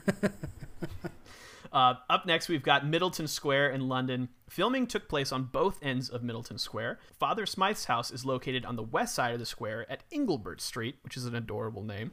and there's normally these like really elegant looking terraces there that have been around since 1827 and in the movie they make them look all weedy and grubby and shitty but this is like a really really expensive place to live so they like actually uglied them up for the movie and then um, the other side of the square is where the anglican gothic uh, church for st mark's is and that's where sarah finds lancelot asleep in the doorway before she takes him down to the subway station and kisses him on the birthmark And we've also got the Phoenix Cinema at 52 High Road, East Finchley, London. This is another location that was previously used by Neil Jordan. This is the old movie theater where Bendrix follows Sarah out into the road. This is the UK's oldest purpose built cinema in continuous use. Previously, it served as the American Picture House visited by Brad Pitt in Neil Jordan's Interview with the Vampire. excellent so that covers all the london stuff but we've got a couple more locations around the uk to talk about too Yeah. One of those is Brighton, which is in East Sussex, and I've been to Brighton, and it's amazing. Nice. It's super pretty. So I've actually been to the exact pier that they were at in this movie. Cool. And I was very sick to my stomach that day, so I'm familiar with the bathrooms at the Brighton. Pier. Not cool. No, but anyway, uh, Maurice and Sarah had a better time in Brighton than I did, and they spent a weekend at the seaside resort right next to the pier that also appears in Graham Greene's Brighton Rock. Uh, they also visited a very famous kind of mock Chinese style royal pavilion, which has a little bit of an interesting history. So I'm going to go into that. In the 1780s, the south coast fishing town of Brighton was being developed into a retreat for the rich and famous of England. And around the same time, George, the Prince of Wales, who was known for being kind of like this over the top, fun loving dude, and the son of King George III, was hmm. living in Brighton. So he was basically like the Billy Madison of English royalty, doing his thing, fucking around.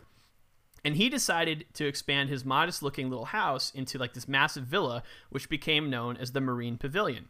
And if you know your British history, or if you've seen Nicholas Hytner's film of Alan Bennett's The Madness of King George, you'll know that around this time, George III wasn't doing so hot mentally. And soon he became incapable of acting as monarch.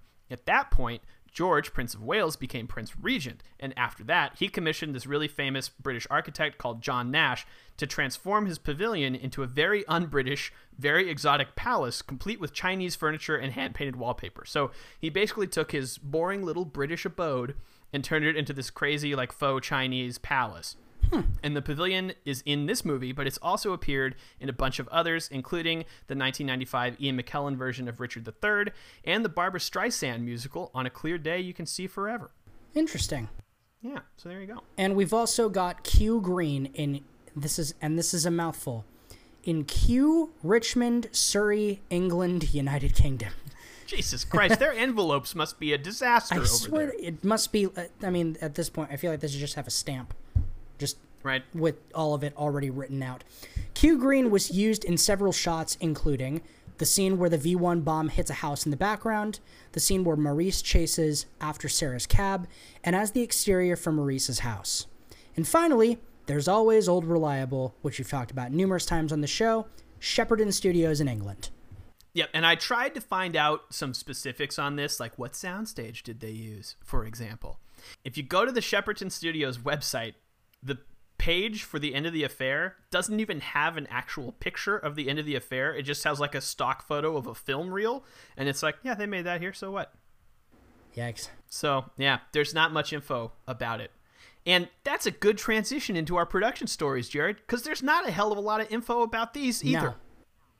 There's really not much about this movie at all, and it's difficult for a couple reasons. One, there's another movie called the same thing, and that makes it a little bit challenging to find information.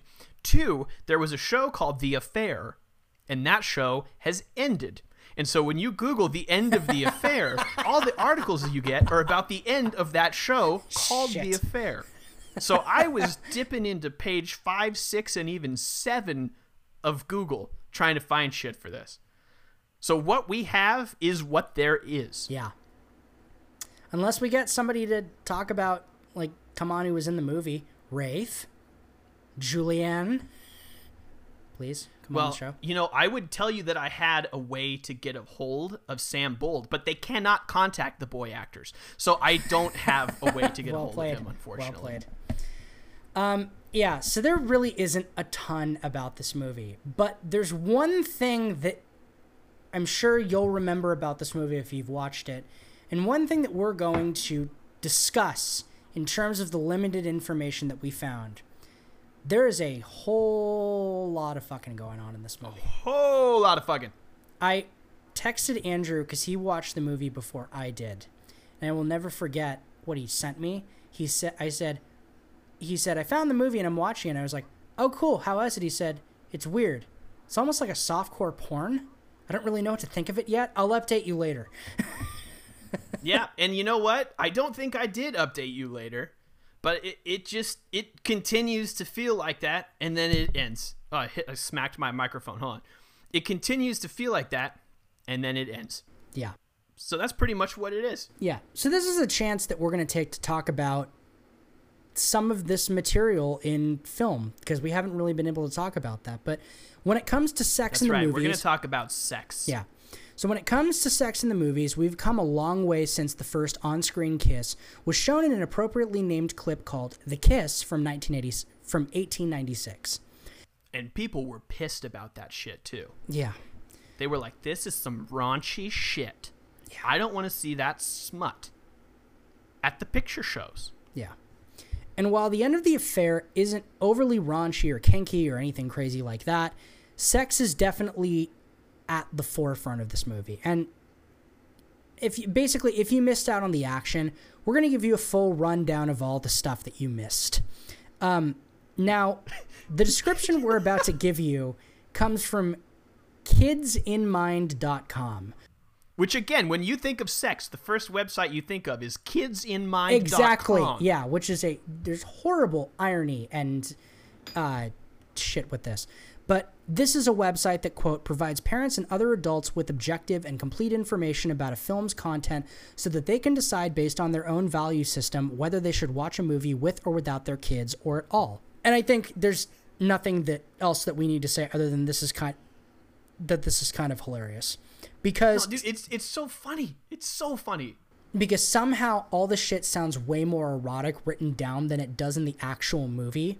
Like there's a number of sex scenes in this movie, but they each last for maybe a few seconds each.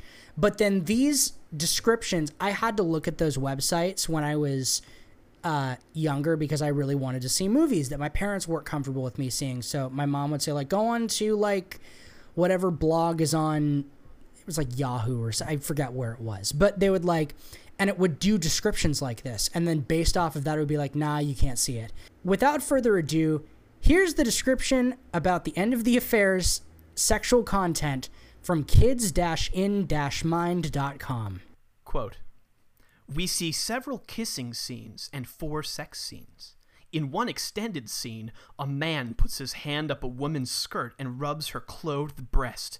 Then the two fondle, grope, and passionately undress each other before falling on a bed and having intercourse with moaning. We see a few close ups of the man's bare buttocks. In one, the woman's hand is squeezing his buttocks and glimpse his pubic hair. In another scene, they sit upright on a bed and we see lots of thrusting, a few shots of her bare breasts, and hear her moaning. We also see the couple in bed, naked from the waist up, post coitus. In two other scenes, we see them kissing passionately in bed and see their bodies thrusting under the covers. In one, we see a close up of her bare breast, and in the other, we see part of her bare buttocks. We see a brief shot of a woman's bare breast as she gets dressed. See, I feel like another thing that I wanted to say about this when I had to look at like the description websites to lay it out, you'd see th- obviously that description was very specific. When It's you very graphic. and it's very graphic. And then when you watch the movie, it's like Oh, there's a group. Wait, that scene lasted for like two seconds. Like you barely. It's saw not that bad It's not movie. that bad at all. It, and the funny thing to me is like, so I was reading this, and I'm thinking to myself, okay, this website claims to be a way for parents to read about what their kids should and should not watch. But I think there's another level to this where it's like almost kind of trying to be erotic, like if, as its own thing.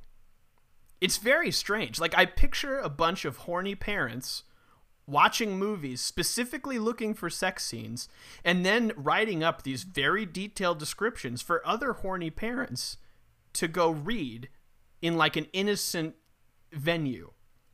And that cracks me the fuck up. Quite possibly. I mean, it wouldn't surprise me. Um, I think it's hilarious. this is a little funny aside, but the website itself actually acknowledges how oddly specific their write ups can get in their About Us section.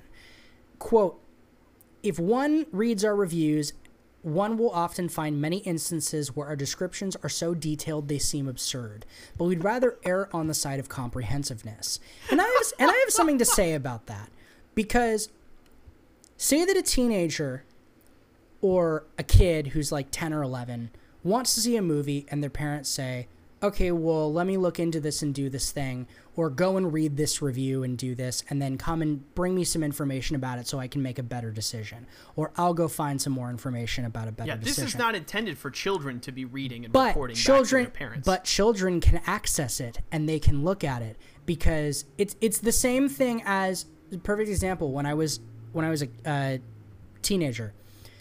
I really wanted to convince my mom to let me listen to American Idiot. I really wanted to listen to Green Day. And she said, I will think about it. I don't know if I, because the song was Billie Joe saying, uh, the song was American Idiot, and the, the lines were, the subliminal mind fuck America, and maybe I'm the faggot America. Those two lines were, and obviously censored on the radio, but I went and looked up online what they were. In fact, I then went and looked up the entire album and I read all of the lyrics. I knew what they were, and my mom said, I don't want you to listening to this. But it's also kind of like, okay, but I can also go and just read it. So You're like, yeah, I already know them you're now. not you're, so- you're not really hiding anything from me and i don't know it's weird like it's you don't get access to the real thing but you almost get access to something that gives you as much detail possibly even more detail than if you were actually like which one is almost like if we're talking about things that are dangerous to the youth of america or whatever it, isn't the description almost a little bit more on par with the? I, I don't know I think it's worse. I, I would not have described these scenes in this graphic of a way if I were to write a review. That's know. why I think it's hilarious. And I love that they acknowledge that it's absurd because the first thing I thought when I read this is like, this is absurd. yeah And then I read their about me and they're like, yeah, we know. yeah it's it's very strange um, It's hilarious. I want to read more of them. Yeah, I'd, I'd be very interested. Uh, may, maybe we'll find some and we'll. w- Maybe that can be a thing from here on out with some of these shows. Like we can find the descriptions. Um, I'll make a note of that. Sex scenes like the ones in the end of the affair are usually at least a little awkward for actors, if not downright uncomfortable.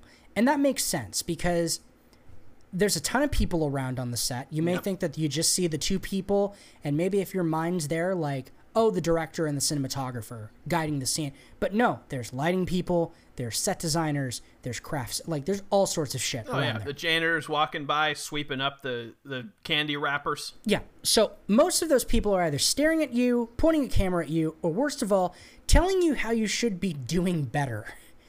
And Yeah, you're usually yeah. Mm. You're usually at least semi nude, if not completely naked, and so is your co star. And then you have to mash all your parts together with someone you probably barely knew or someone you knew all too well, whether you enjoy their company or not. So it's pretty weird. And for that reason, most actors are usually pretty shy about the experience. In other words, they don't typically have favorite sex scenes. But Rafe Fiennes isn't most actors. While appearing on Watch What Happens Live recently, host Andy Cohen asked the actor about his favorite love scenes that he performed in.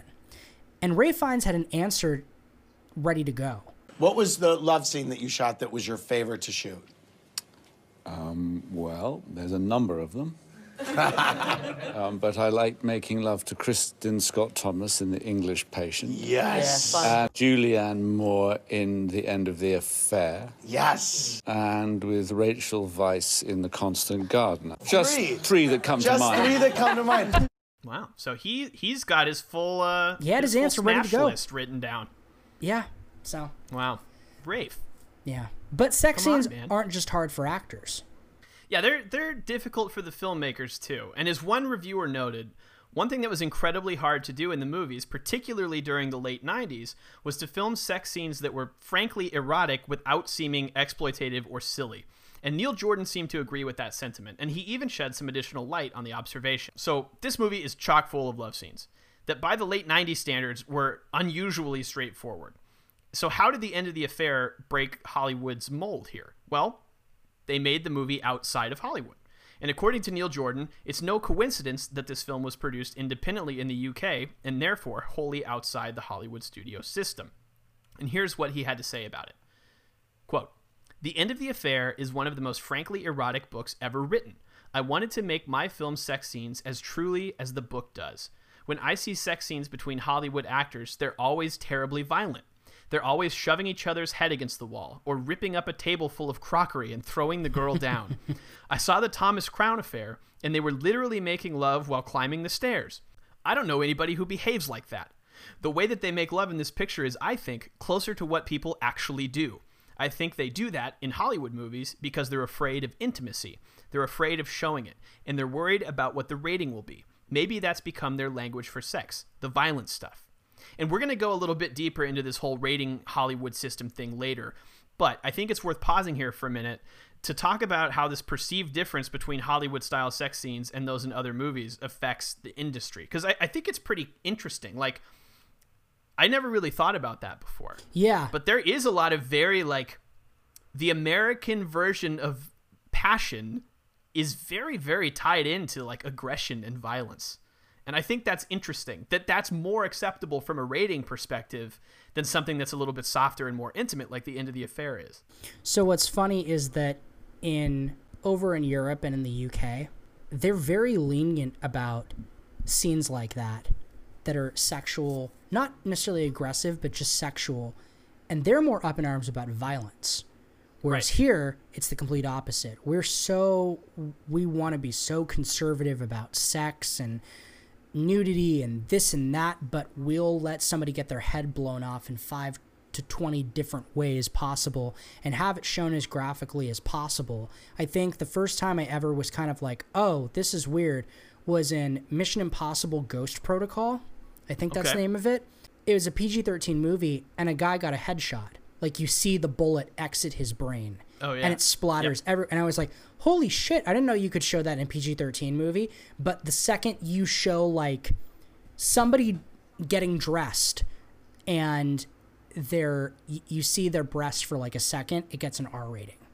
And it's Yeah, it's really interesting, man. It's really weird. So the fact that you say that th- that's a really poignant observation in the fact that aggression and sex are tied together in those movies to give them those ratings.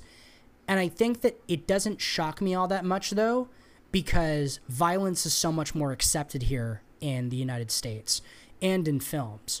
Whereas, and so Hollywood kind of like those bigger picture movies can work that into their scenes almost, it's almost instinctual. Like it's Yeah. just kind of accepted over here.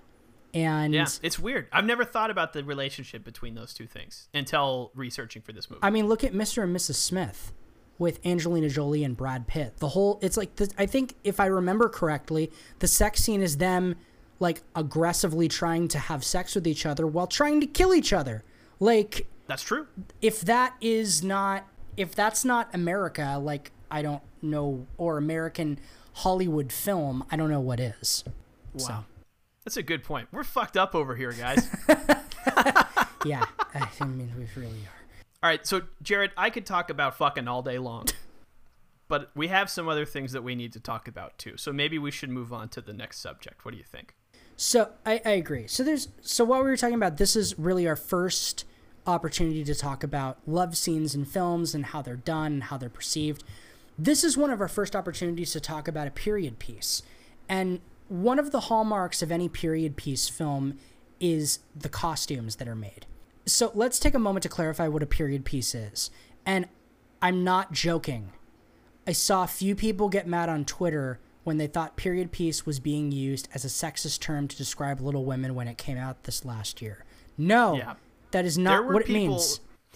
There were people who thought because women have periods and Little Women is about women that period piece was an insult to the movie Definitely not. Because they didn't understand what a period piece was. So hopefully nobody's having that level of confusion here. But if anybody is, we're going to explain it just a little bit for you. So, from a dictionary standpoint, so we're all aware of this, a period piece, aka historical drama, is an object or work that is set in or strongly reminiscent of an earlier historical period. And going off of that definition, The End of the Affair is certainly a period piece about the UK in the 1940s. Pride and Prejudice is a period piece about a different time in uh, in history, fiction, but based off of something real. Star Wars is a period piece because we all know that happened a long time ago in a galaxy far, far away. Things like that. Stretching it just a smidge. I don't think so. It's real. Okay. Um, okay. okay. But hold up for a second. As it turns out, there's some contention among a certain group of people who might think this movie falls into a certain lesser category known as costume dramas. Now, apparently, the costume drama is sometimes separated as a subgenre of historical dramas that focus specifically on romance and relationships in, quote, sumptuous surroundings. Ooh, sumptuous. I like that word.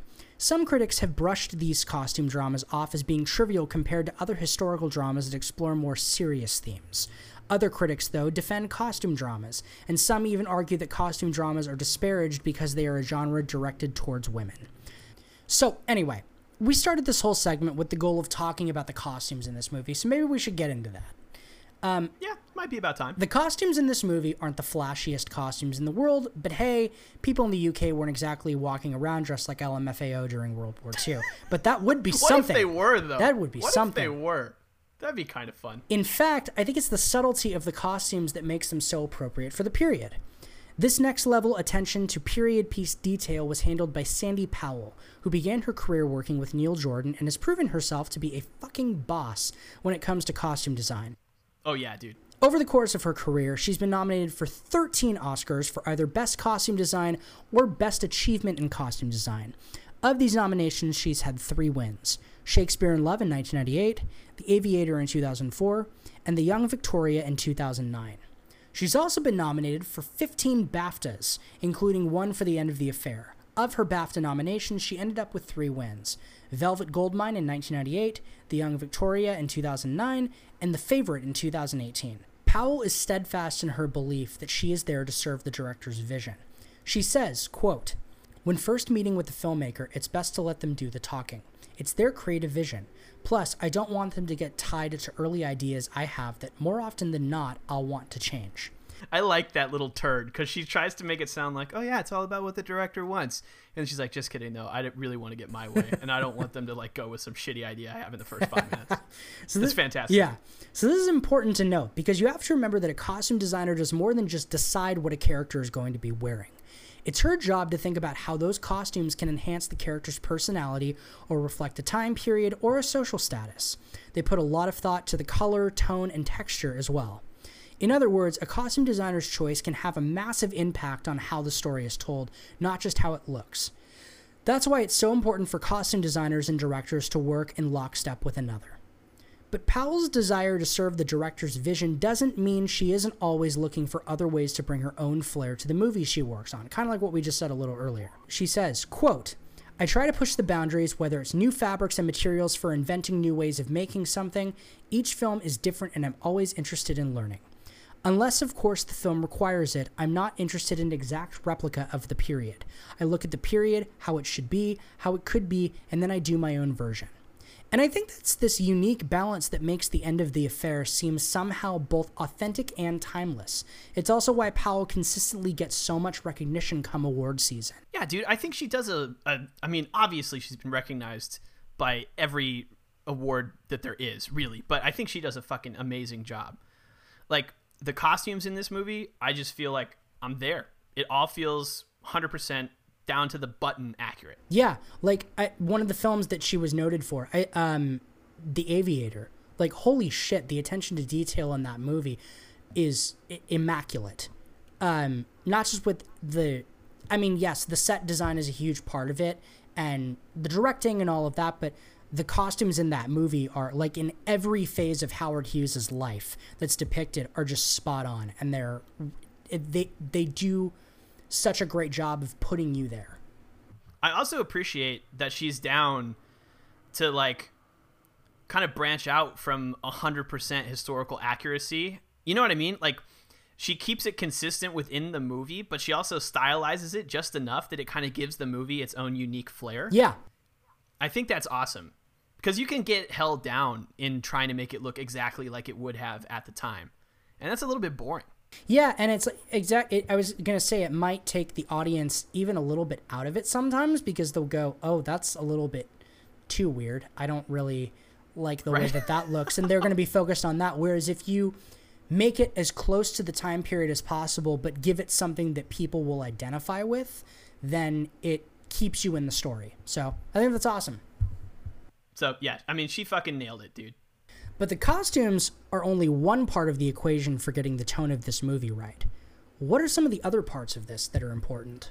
The other thing that's really important here is that they paid very careful attention to lighting, textures, movement, and focus. So, camera stuff, basically. And I mentioned this in my rundown. There's a lot of soft focus, soap opera kind of shit going on in this movie, which is really not my favorite thing in the world. But I understand why they did it, and I'm going to try to explain it to all of y'all as well. So, you ready? Yep, let's do it. Cool. If you've seen the movie, you likely noticed that lighting and cinematography played a big role in setting the scene for Bendrix and Sarah's affair. Nearly every surface in the movie seems to kind of gleam with light, and many of the shots have a sort of soft focusy effect. Like I said, because of this, the actors seem to almost kind of like float through the scenes. And this effect helps us to understand that we're looking at memories. And it even gives the impression that those memories are most likely biased and sanitized to some extent. Right? So it that sort of like cloud like cloud like haze is what shows you that you're not in reality at the present moment, Mhm. right? It indicates that you're you're in the past in some way. And then as Sarah and Henry's affair becomes more intense, the details in the movie start to become sharper and the scenes kind of open up. You start to see more stuff. And the cameras start to catch more, like the details of their skin and the fabric and their body parts, particularly that Voldemort ass, if you know what I'm saying, as well as things like furniture. And we know we are glimpsing like way more intimate, detailed memories. And the effect is definitely cinematic. Um, and it's a really cool accomplishment in adapting a book that was very literary, right? Because we talked about this a little bit earlier. The book takes place very much inside their heads. And the movie obviously cannot do that because movies have to be something you can see. And so the way that they capture the detail, but then also use the lighting to create that, like, I'm in your head kind of vibe, is really effective. Even if I don't personally like it that much, I definitely think it works. Yeah. So, because of this attention to detail, many critics have lauded the end of the affair for its striking technical credits, including cinematographer Roger Pratt's carefully modulated lensing and Anthony Pratt's authentic production design. And by the way, these two Pratts not related to each other. so, what are the odds of that? Okay. Um, I don't think either of them's related to Chris. I was either. about to So say. a bunch of fucking Pratts running around making movies, and none of them are related to each other. At the time that the movie came out, Roger and Anthony were considered two of the best in the business, and their partnership with Neil Jordan seemed like a natural one. Jordan had a reputation for meticulously controlling the technical aspects of the filmmaking process, which some directors do, some directors don't. Some cinematographers like it when the directors do that, and some of them just want them to back the fuck off. But these three all seemed to kind of agree with each other, and they were all on board with the process. And Jordan said of his own process, quote, I prepare everything all the lighting situations, all the camera moves, prepare as much as I possibly can. And if you are that prepared, you create a space where the actors can function better. So this kind of ties into that idea of the haunting and the, the way they played the music on set and the sounds on set. And it's all about how are you going to get a better performance out of the actors. So Jordan and the two Pratts sat down together and talked about how they planned to achieve the intense, almost dreamlike vibe in the movie and they started by thinking about how light was actually used during World War II in the UK. And I think this is really fucking cool too, because it gets kind of like historical and nerdy for a minute, and I like to get historical and nerdy. So, according to Roger Pratt, the 40s were a time of light deprivation. And here's what he said about it Quote, I was born in 1947, so what I remember is a bit after the war. We used to have one light on in the middle of the room, and that was about it. People would switch off lights quickly to save money. When you went into a room, you would turn the lights on there, but everywhere else they were off. And then, of course, there was the war effort in 1939 through 1945 when it was illegal to show a light through the window. Huh. And so they, they looked at these details of how people actually were living back then, and then they tried to capture that in the movie to give a sense of authenticity to the period piece. Um, the filmmakers were super intrigued by all of that information, and in many ways, the concept of light deprivation and intensity reflected the themes of the movie, right? Because it's all about like personal deprivation and intensity, right? You're either fucking hardcore or you're not fucking at all. And those are the kind of to put it in a really blunt like non uh, academic sense. So to quote School of Rock, you're not hardcore unless you live hardcore. Is that what you're saying? I think that's what I'm saying. or in this context, it's more like you're not softcore unless you live softcore. well played.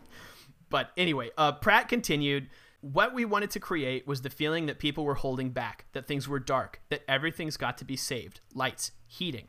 Given the focus on light deprivation, it also makes sense that the filmmakers were really concerned with how they were going to like make the color black pop in this movie. Yeah.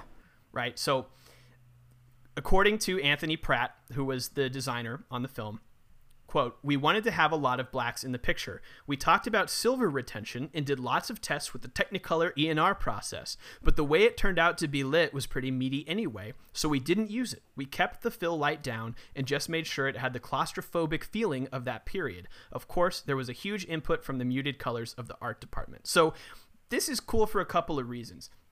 One, it shows how they're using this lack of light to reflect the period piece, right? And so the period piece isn't just the way people talk. It's not just the way they're dressed. It's all of these little teeny tiny details that you might not even think of. And these guys are sitting there just dissecting the hell out of it. And I think that's really, really cool. But I think the other thing that's cool about this is they talk about how it does play in to every other department. All of these different departments have to work together in order to get that authentic 1940s feel. If even one of them is off, then something isn't going to feel right this is the actual definition of filmmaking, which is collaboration. And it's working with all these different people to bring maybe it's one vision from one person to life. Um, in this case, the writer director, but it's still all of these people working together to bring this goal to life. Right. And so, as, as boring as this movie may be, I think this stuff is pretty impressive. Yeah. I think they got it right. So that's pretty cool. Um, on top of all this stuff that we just talked about, the movie was also shot at night, or at least a lot of it was. And they had to go through some extra steps to maintain the accuracy of the period drama. So the night exteriors were generally lit using something called a Wendy light, which creates like a fill light in the scene so you can actually see the people, um, and some other practical lights around the setting. And there was one scene filmed in a park that had Ray Fiennes and Stephen Rea. And for that scene, they took advantage of a location where there were actual lamps that followed a bend in the path, and that gave like a sense of depth to the lighting.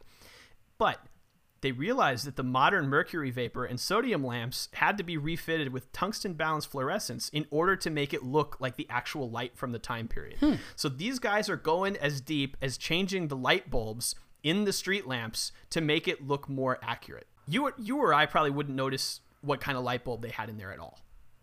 You know what I mean? Yeah. But like they're looking at everything. And so if you're watching this movie to scrutinize it for its historical accuracy, first of all, fuck you. But like second of all, you're gonna find that they have everything down to a T. Yeah, Neil deGrasse Tyson. Oh wait, no, he doesn't do history. He criticizes um, the star positions. But Well, tungsten and lighting and all that shit is still science. He might nerd out on that. yeah, for sure.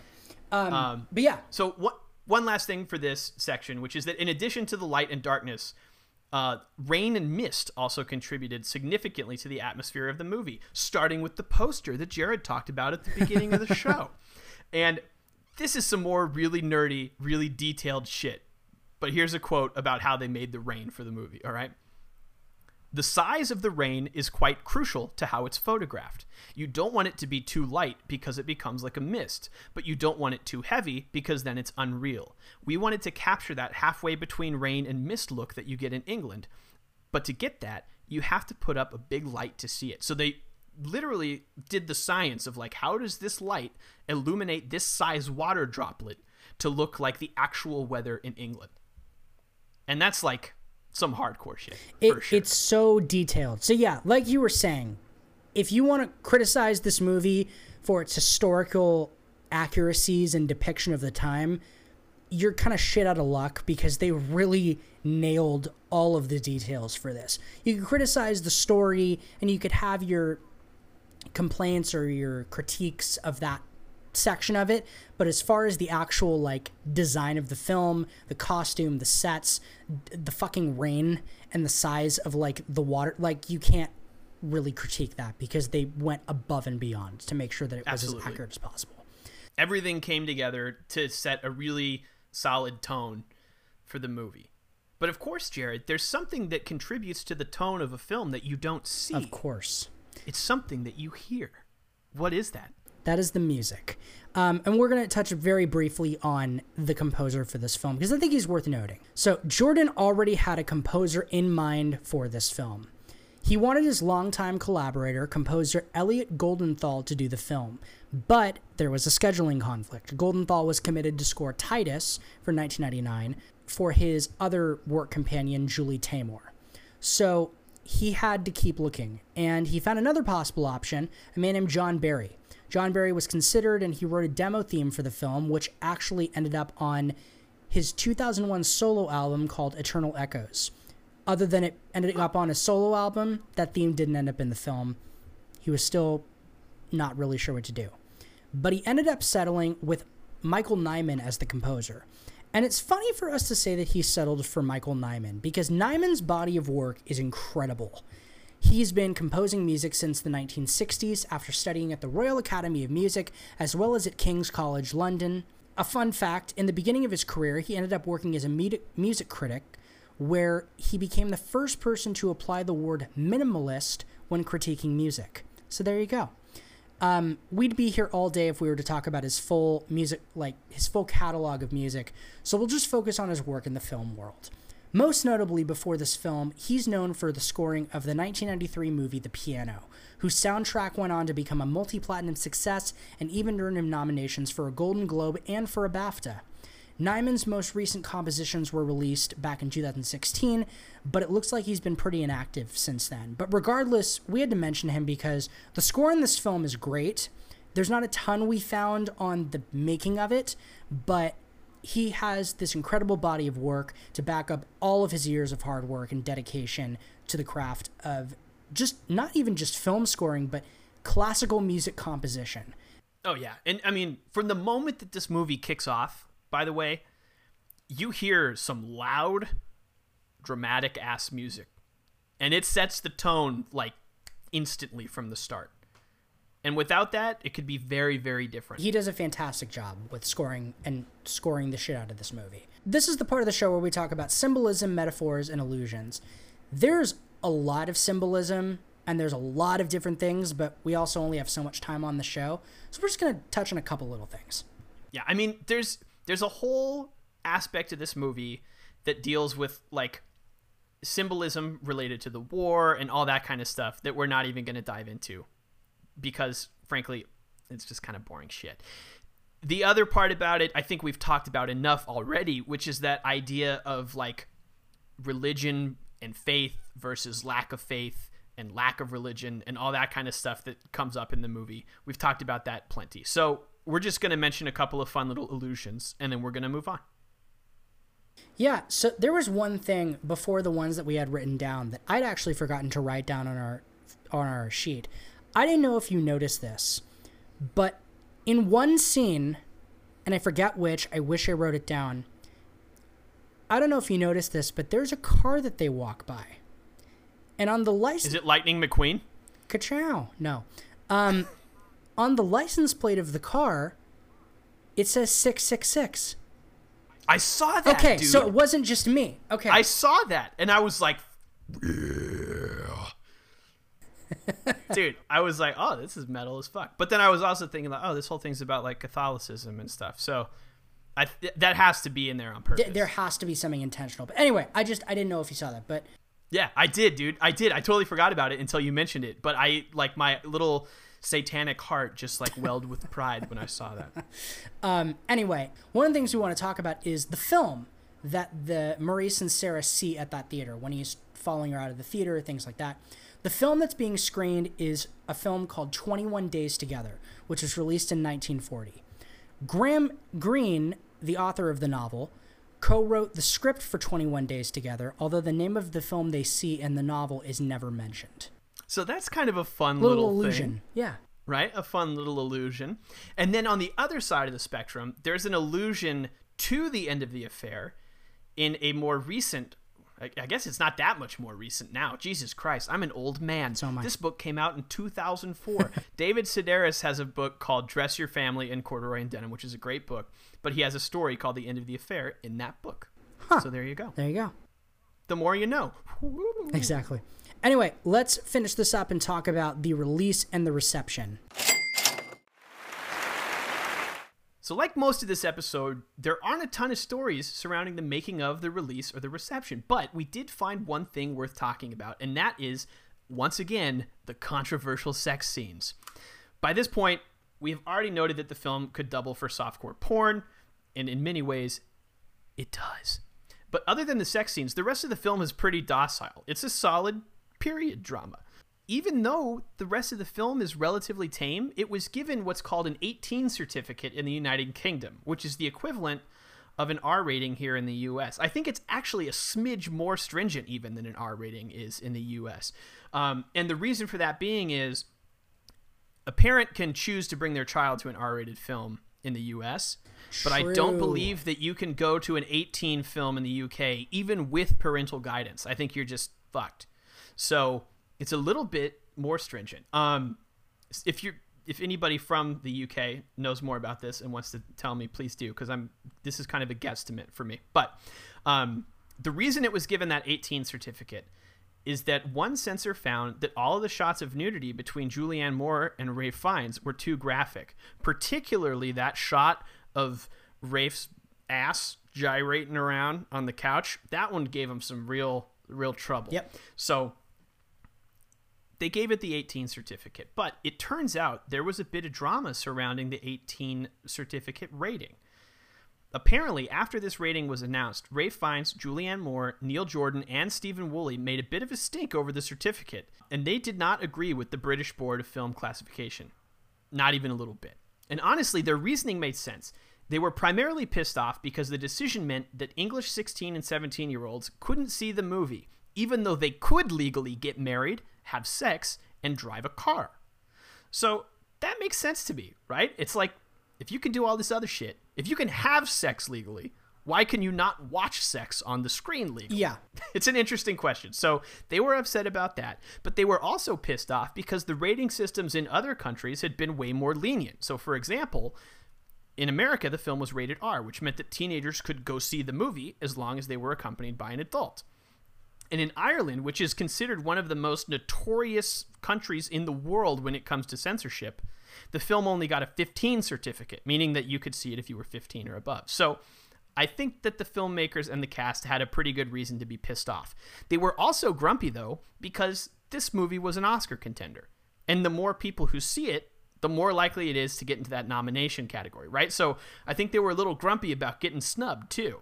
So It was a big deal. And Stephen Woolley went on record saying that the decision was shocking, especially because the sex scenes were very short and not particularly graphic. He obviously didn't read the description on kidsinmind.com because if he'd read that, he would have thought it was smut. But anyway, he compared the classification to a different movie called Eight Women, and that movie was made by Peter Greenaway. That movie got a 15 certificate, even though it was very misogynistic, and the posters basically showed anal sex on him. So Holy shit. This was kind of a comparison. He's like, "Hey man, how come that movie's 15 and mine's 18?" You know? He said, "Quote: There's nothing in our film except for a bit of bottom, which is such a cute way to say it. In the lovemaking scene, they said there was too much movement from Rafe. In the second lovemaking scene, they are semi-clothed." Woolley went on to say, quote, There is a double standard operating in that violence has become acceptable on screen. It's okay to show your children explicit violence like in the Bond films where we have murder, mayhem, and death. And then we have a scene of making love and they are not allowed to see it. This sounds very familiar. Who just talked about this a little bit earlier? Oh, right. I did. right? So there you go. Um, and Rafe Fiennes backed up Woolley, adding, quote, In this particular instance, I think it's absurd. Completely absurd. I don't think the sexuality in it is sadistic or abusive or based on violence, which are, by the way, the things that would usually earn you an 18 certificate, right? If it's just regular fucking, you're usually good to go. If it's violent fucking, you're not good to go. So that's usually the difference, and that was not being observed here. Rafe went on to say, It's mutually consenting adults making love, which is why we are all here. And that's what I was talking about with Jared's parents earlier in the show. And that's why Jared's here today. Julianne Moore piled onto the criticism with a bit of an awkward personal anecdote. Specifically, she noted that her grandparents had seen the movie, love scenes and all, and, quote, they were not upset at all. So, if it's good enough for her grandparents, it should be good enough for the British film All rating right. system. Yeah. Um, and then finally, the director Neil Jordan took a rather funny and sarcastic shot at the BBFC in general, saying, quote, I think they should publish those guidelines so that we know how to have sex ourselves. Which cracks me the fuck up, dude. What a great response. Despite all of this, I think, perfectly legitimate criticism from the cast and crew, the BBFC defended its decision and insisted that the sex scenes in the film were too strong. Spokeswoman Sue Clark, who I would assume is very boring, said, quote, The sex scenes in it are not permissible at 15 because of the nature of the sex. But in my opinion, the nature of the sex in the movie is just that it happens. So I don't really know what the big deal is. Yeah. Unless there's something about like the adultery that makes it way worse to them. But it's funny. It's but it's are we in the Scarlet Letter? What, no, what the fuck? but dude, there's so much irony in that because in 1999, that's when Bill Clinton was impeached, and he was impeached for lying about adultery to Congress. Does that obviously this is a British film, but that's like a weird, like, contrast. Like, does that mean that because it, like you said, does that mean that if it's adultery, then it gets a stronger rating? But why should it get a stronger rating then when shit like that happens in real life?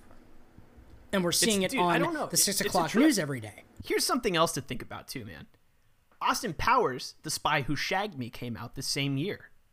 I would argue that that movie is much more sexually intense and vulgar than this one, even though this one has sex scenes. I don't know. Would you agree with that? I don't know.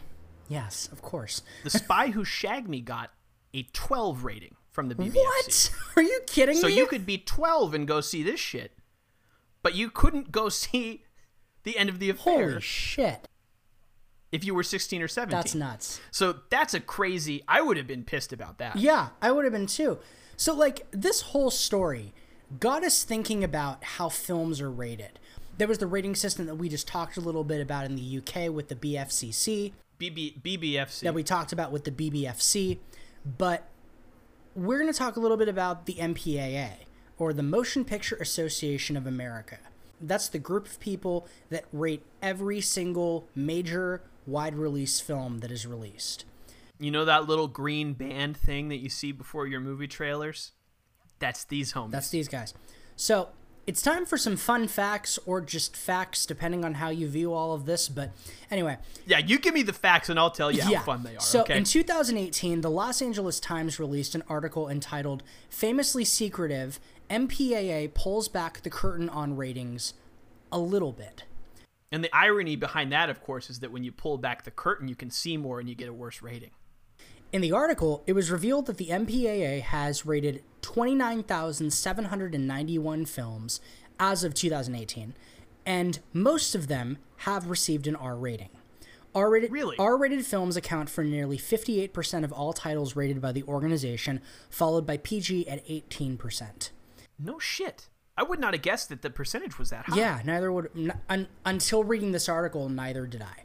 The MPAA is made up of nine raiders, consisting of five mothers and four fathers from California, Illinois, New York, Ohio, Maryland, and Hawaii, but their identities, for the most part, have remained shrouded in secrecy, Ooh. just like Slipknot. But it's important to note that they are parents. Corey Taylor's the one rating all these movies. We know Corey Taylor, we know Shawn Crahan, and we know Jim Root. The other ones, silence. But it's important to note that they are parents, because this plays a critical role in determining a film's rating, particularly an R rating. A study showed that parents would assign an R to a movie when it contains three or more uses of the word fuck, but if there is more than one scene of nudity or sex, the movie will generally get an R rating. The study also showed that parents are way more concerned, like I was saying earlier, with sexual content than with violence or language, which really tells you everything you need to know about America. But anyway, understanding how the MPAA works is imperative to understanding why this film was given an R rating. While the rest of the film is a pretty typical love story slash wartime drama period piece, the numerous sex scenes automatically qual- qualified it for an R rating.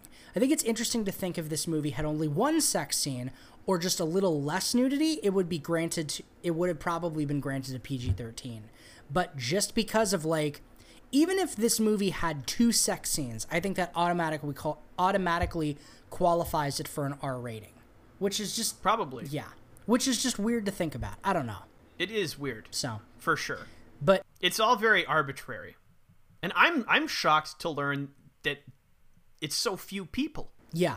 I would have assumed this was like a whole corporate organization. That's what I thought too. Working on rating these movies and not just like 13 people in a dark room with robes on. I feel like year I think years ago there was a documentary that was released. I'm curious to know if it had any validity to it, if it holds up today, but I believe it was called This Film Is Not Yet Rated and it was a look as much as you could see into the organization. Um, into the MPAA and how they rate films. I, I think we'll have to check that. I think out. it was in like the early 2000s, so things have changed, but might be worth looking into. But graphic nudity yeah, concerns it aside, it is showtime. It's sh- well, it's been showtime the whole movie because they've been showing quite a bit. that was a stupid joke, but guess what? I don't give a fuck. Yeah. So, so. Uh, Sony released this film in a limited release on December 3rd, 1999, with a slow expansion set for the following weeks. So this movie is almost a technicality on the podcast because in a lot of places it technically came out in 2000. Yeah, the Vir- the Virgin So- Suicides was another film like this. So we slipped it right in under the radar here. And we're just going to go ahead and release it and not worry about it. So it was released on December 3rd for a little bit. Um, most likely, the film was put out in a limited release so that it could qualify for Oscar nominations, as most films do around this time of the year. It was booked into seven theaters and pulled in $198,535 with an average of about 28 grand per screen. And in the first seven weeks of release, it expanded to only 92 other theaters in the country. But in those 92 theaters, it pulled 3.4 million. So that's not bad. No, not at all. We're, we're talking some decent numbers here.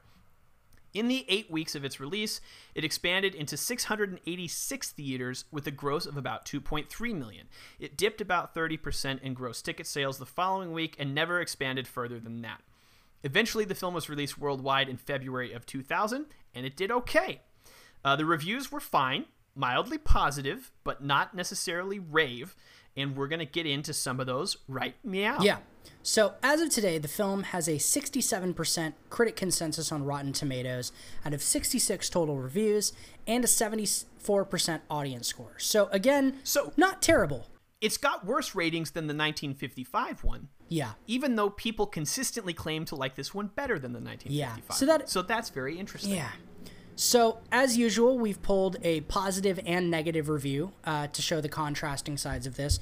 The positive review I found this week was from Janet Maslin of the New York Times, and the review is, quote, the end of the affair is Neil Jordan's intoxicating version of Graham Greene's 1951 novel, in which an illicit romance becomes a far greater gamble than either lover could ever have imagined. It is also the best and most graceful Greene adaptation since The Third Man. Far beyond bringing to the screen an unusually intimate and autobiographical book, Jordan underscores the inviting eclecticism of his own interest and the welcome fearlessness with which he pursues them.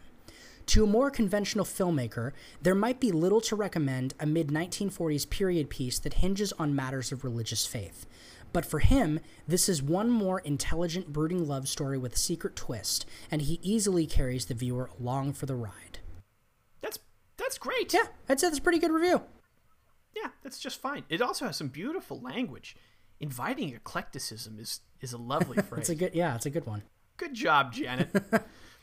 All right, so now I got to read the grumpy review. and this is from Rob Blackwelder of Spliced Wire. So without further ado, here's Rob.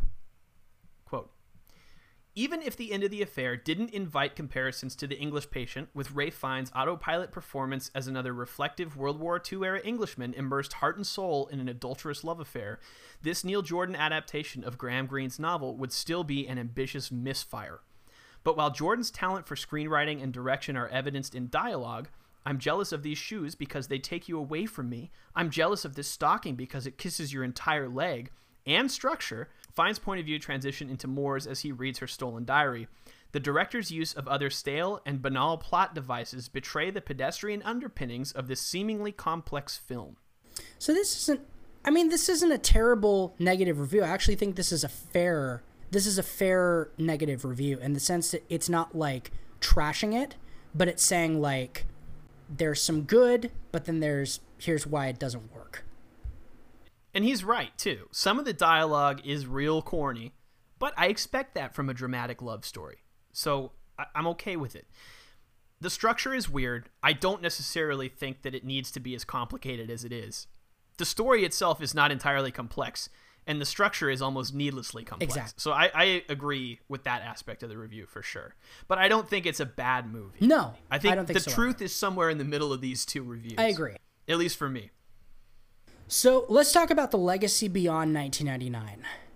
As we mentioned before, this film was most likely put out in just a limited release so that it could qualify for the Academy Awards nominations.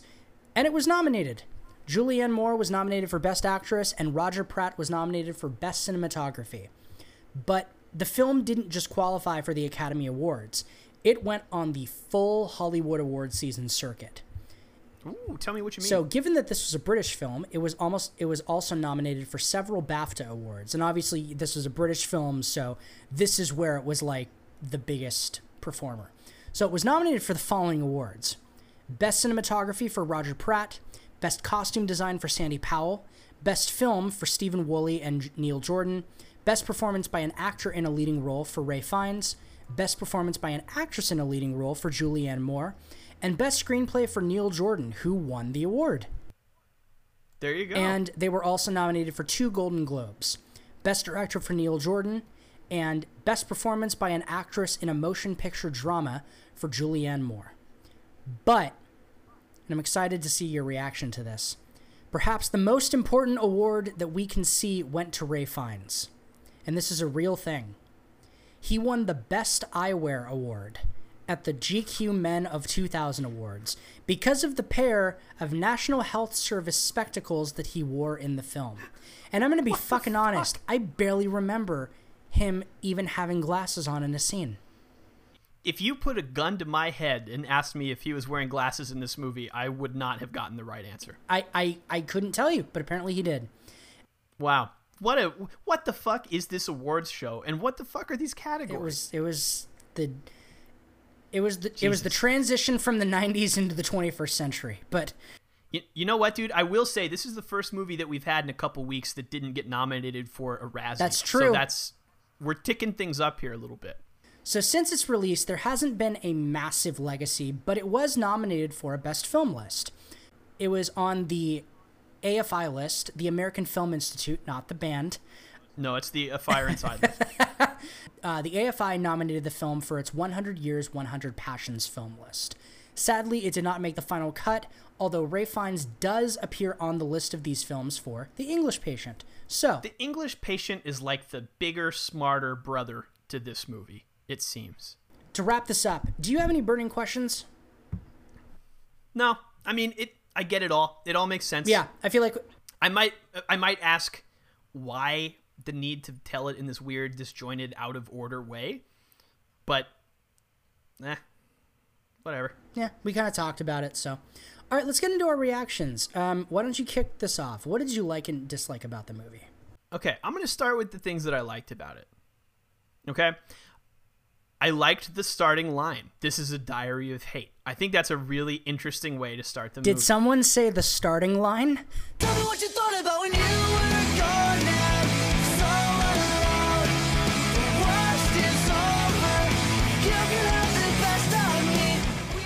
God damn it. Yes. Um I like that. And related to that, I like movies that start with voiceovers. I know it's corny and weird and cheesy and they tell you not to do it. Did you not see but I like it Adaptation? when they do it. And God help you if you use voiceover in your work, my friends. God help you. It's flaccid, sloppy writing. Any idiot can write voiceover narration to explain the thoughts of a character. Okay, that's it. One hour for lunch. Uh, so I, I like that, even though I'm not supposed to like that. I also I thought there were a couple of really clever lines in here too. I like the line "Goodness has so little fictional value." I thought that was fucking brilliant. I also thought when Rafe asks Julianne Moore, "What if he heard?" and she says he wouldn't recognize the sound, I was like, "Damn, that's a sick burn." That's a great line. That's a real sick burn. For those of you who didn't see it, they're fucking, and the husband comes home and he's like, "What if he heard us?" And she's like, "He wouldn't know what he was hearing if it bit him in the ass." So, what a clever little line that is. Yeah.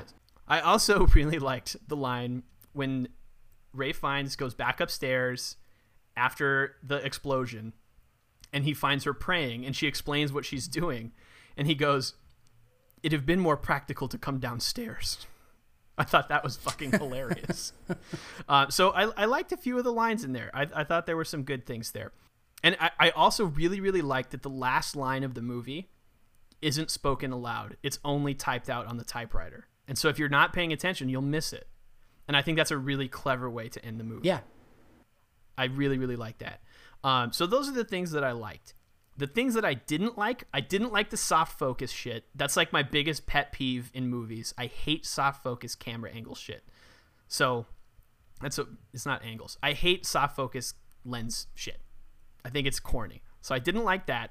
The other thing that I didn't really like is there's the part where they show the explosion scene from both uh, Bendrix's perspective and Sarah's perspective.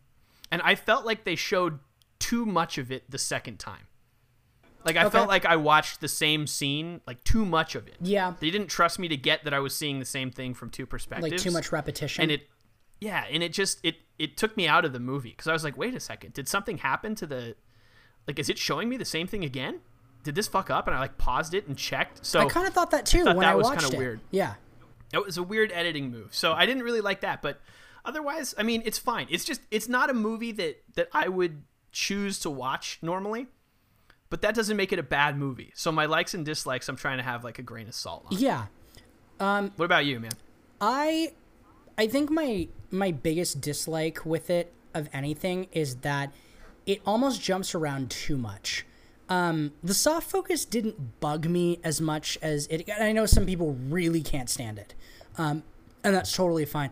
I guess it didn't bug me that much. I've never had a huge objection to it, um, but I thought that the structure of the film itself was a little bit weird in how it just kind of constantly jumped around like and there weren't too many things that like it, it almost was sometimes hard to focus and be like oh wait why is he i thought they were together oh wait no we jumped ahead and we did there was a time jump and i didn't catch it maybe it was just me maybe i was just bad at paying attention but there were i guess there were parts of it that were a little bit convoluted when it came to structure Um, no, it was a little jarring. yeah, just a little bit jumping back and forth. That was it was a little too much.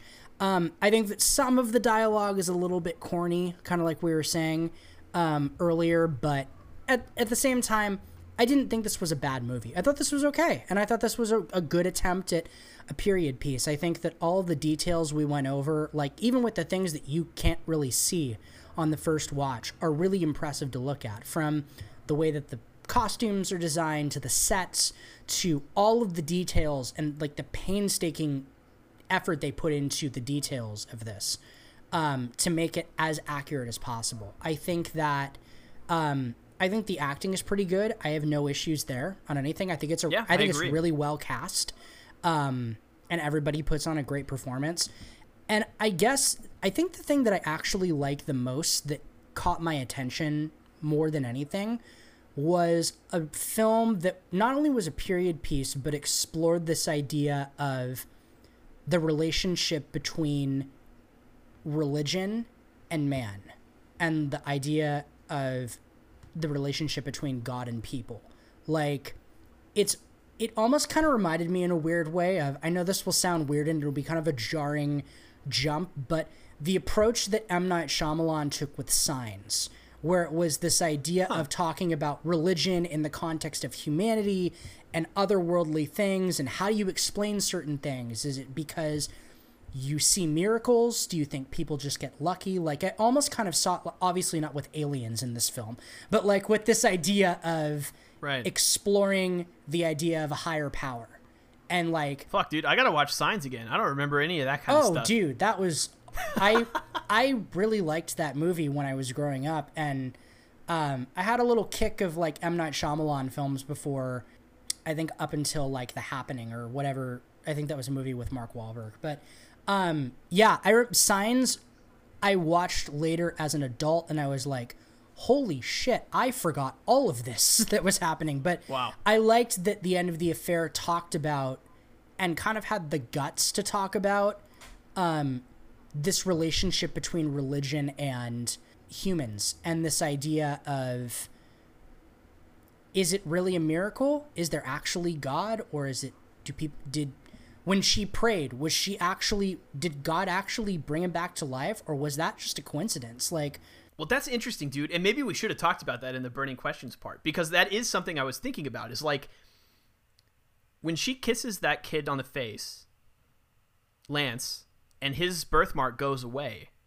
Is that meant to Exactly. be a sign that there is actual like intervention going on from a higher power? Yeah, it's it's it raises this really interesting question, and the thing that I do give this movie, um, even if it does kind of lull in certain parts and it kind of goes on, it poses these questions that like we are talking about with the characters and how in that love triangle it's like was there a bad guy was or was there a good guy and it gives you all these questions about their morality and their character and then it gives you these questions in addition to that about the idea of higher power and religion or the thought that maybe people just get lucky or it's all just a coincidence. Like it, it keeps you thinking after the movie's finished.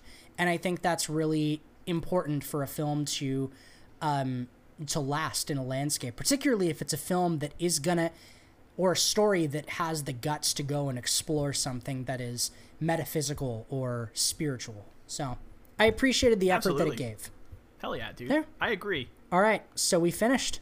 We're done. We're done. That's the end of the affair, bro. I know. All right, so next week we have our first documentary. We do. It's going to be interesting to see how we cover a documentary. Yeah, because we can't do a cast. We can't, and the the pitch and the sell and the making of that's all kind of the same story. So it's kind of a documentary about a yeah, documentary. so this will be interesting. Whoa. So the next film we're going to be covering is called Buena Vista Social Club. It was a documentary film directed by Wim Wenders about the music of Cuba. We like music, so We that do. works. All right, uh, this film is streaming on HBO, and you can also find it wherever you get your films digitally: iTunes, YouTube, uh, Amazon. Amazon, wherever you can find it. So, all right. Um, that's all I've got to say. Do you have anything else? I'm good, cool. man. All right. We'll see you guys for the next episode with Buena Vista Social Club. Be kind, rewind. We'll see you later. Bye. Coming soon to theaters.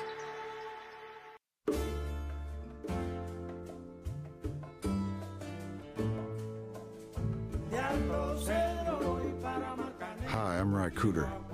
I discovered the joys of Cuban music many years ago. But it was only recently that I learned just how many of the long forgotten, yet legendary Cuban musicians were still alive and well.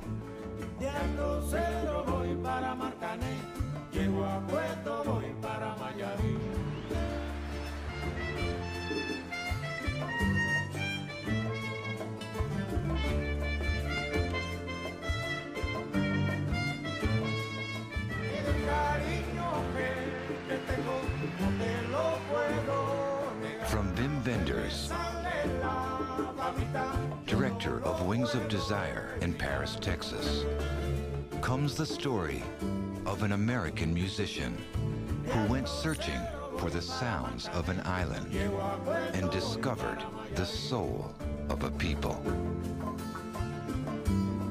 Artisan Entertainment presents the Buena Vista Social Club. They were part of a wonderful tradition that was just waiting to be rediscovered.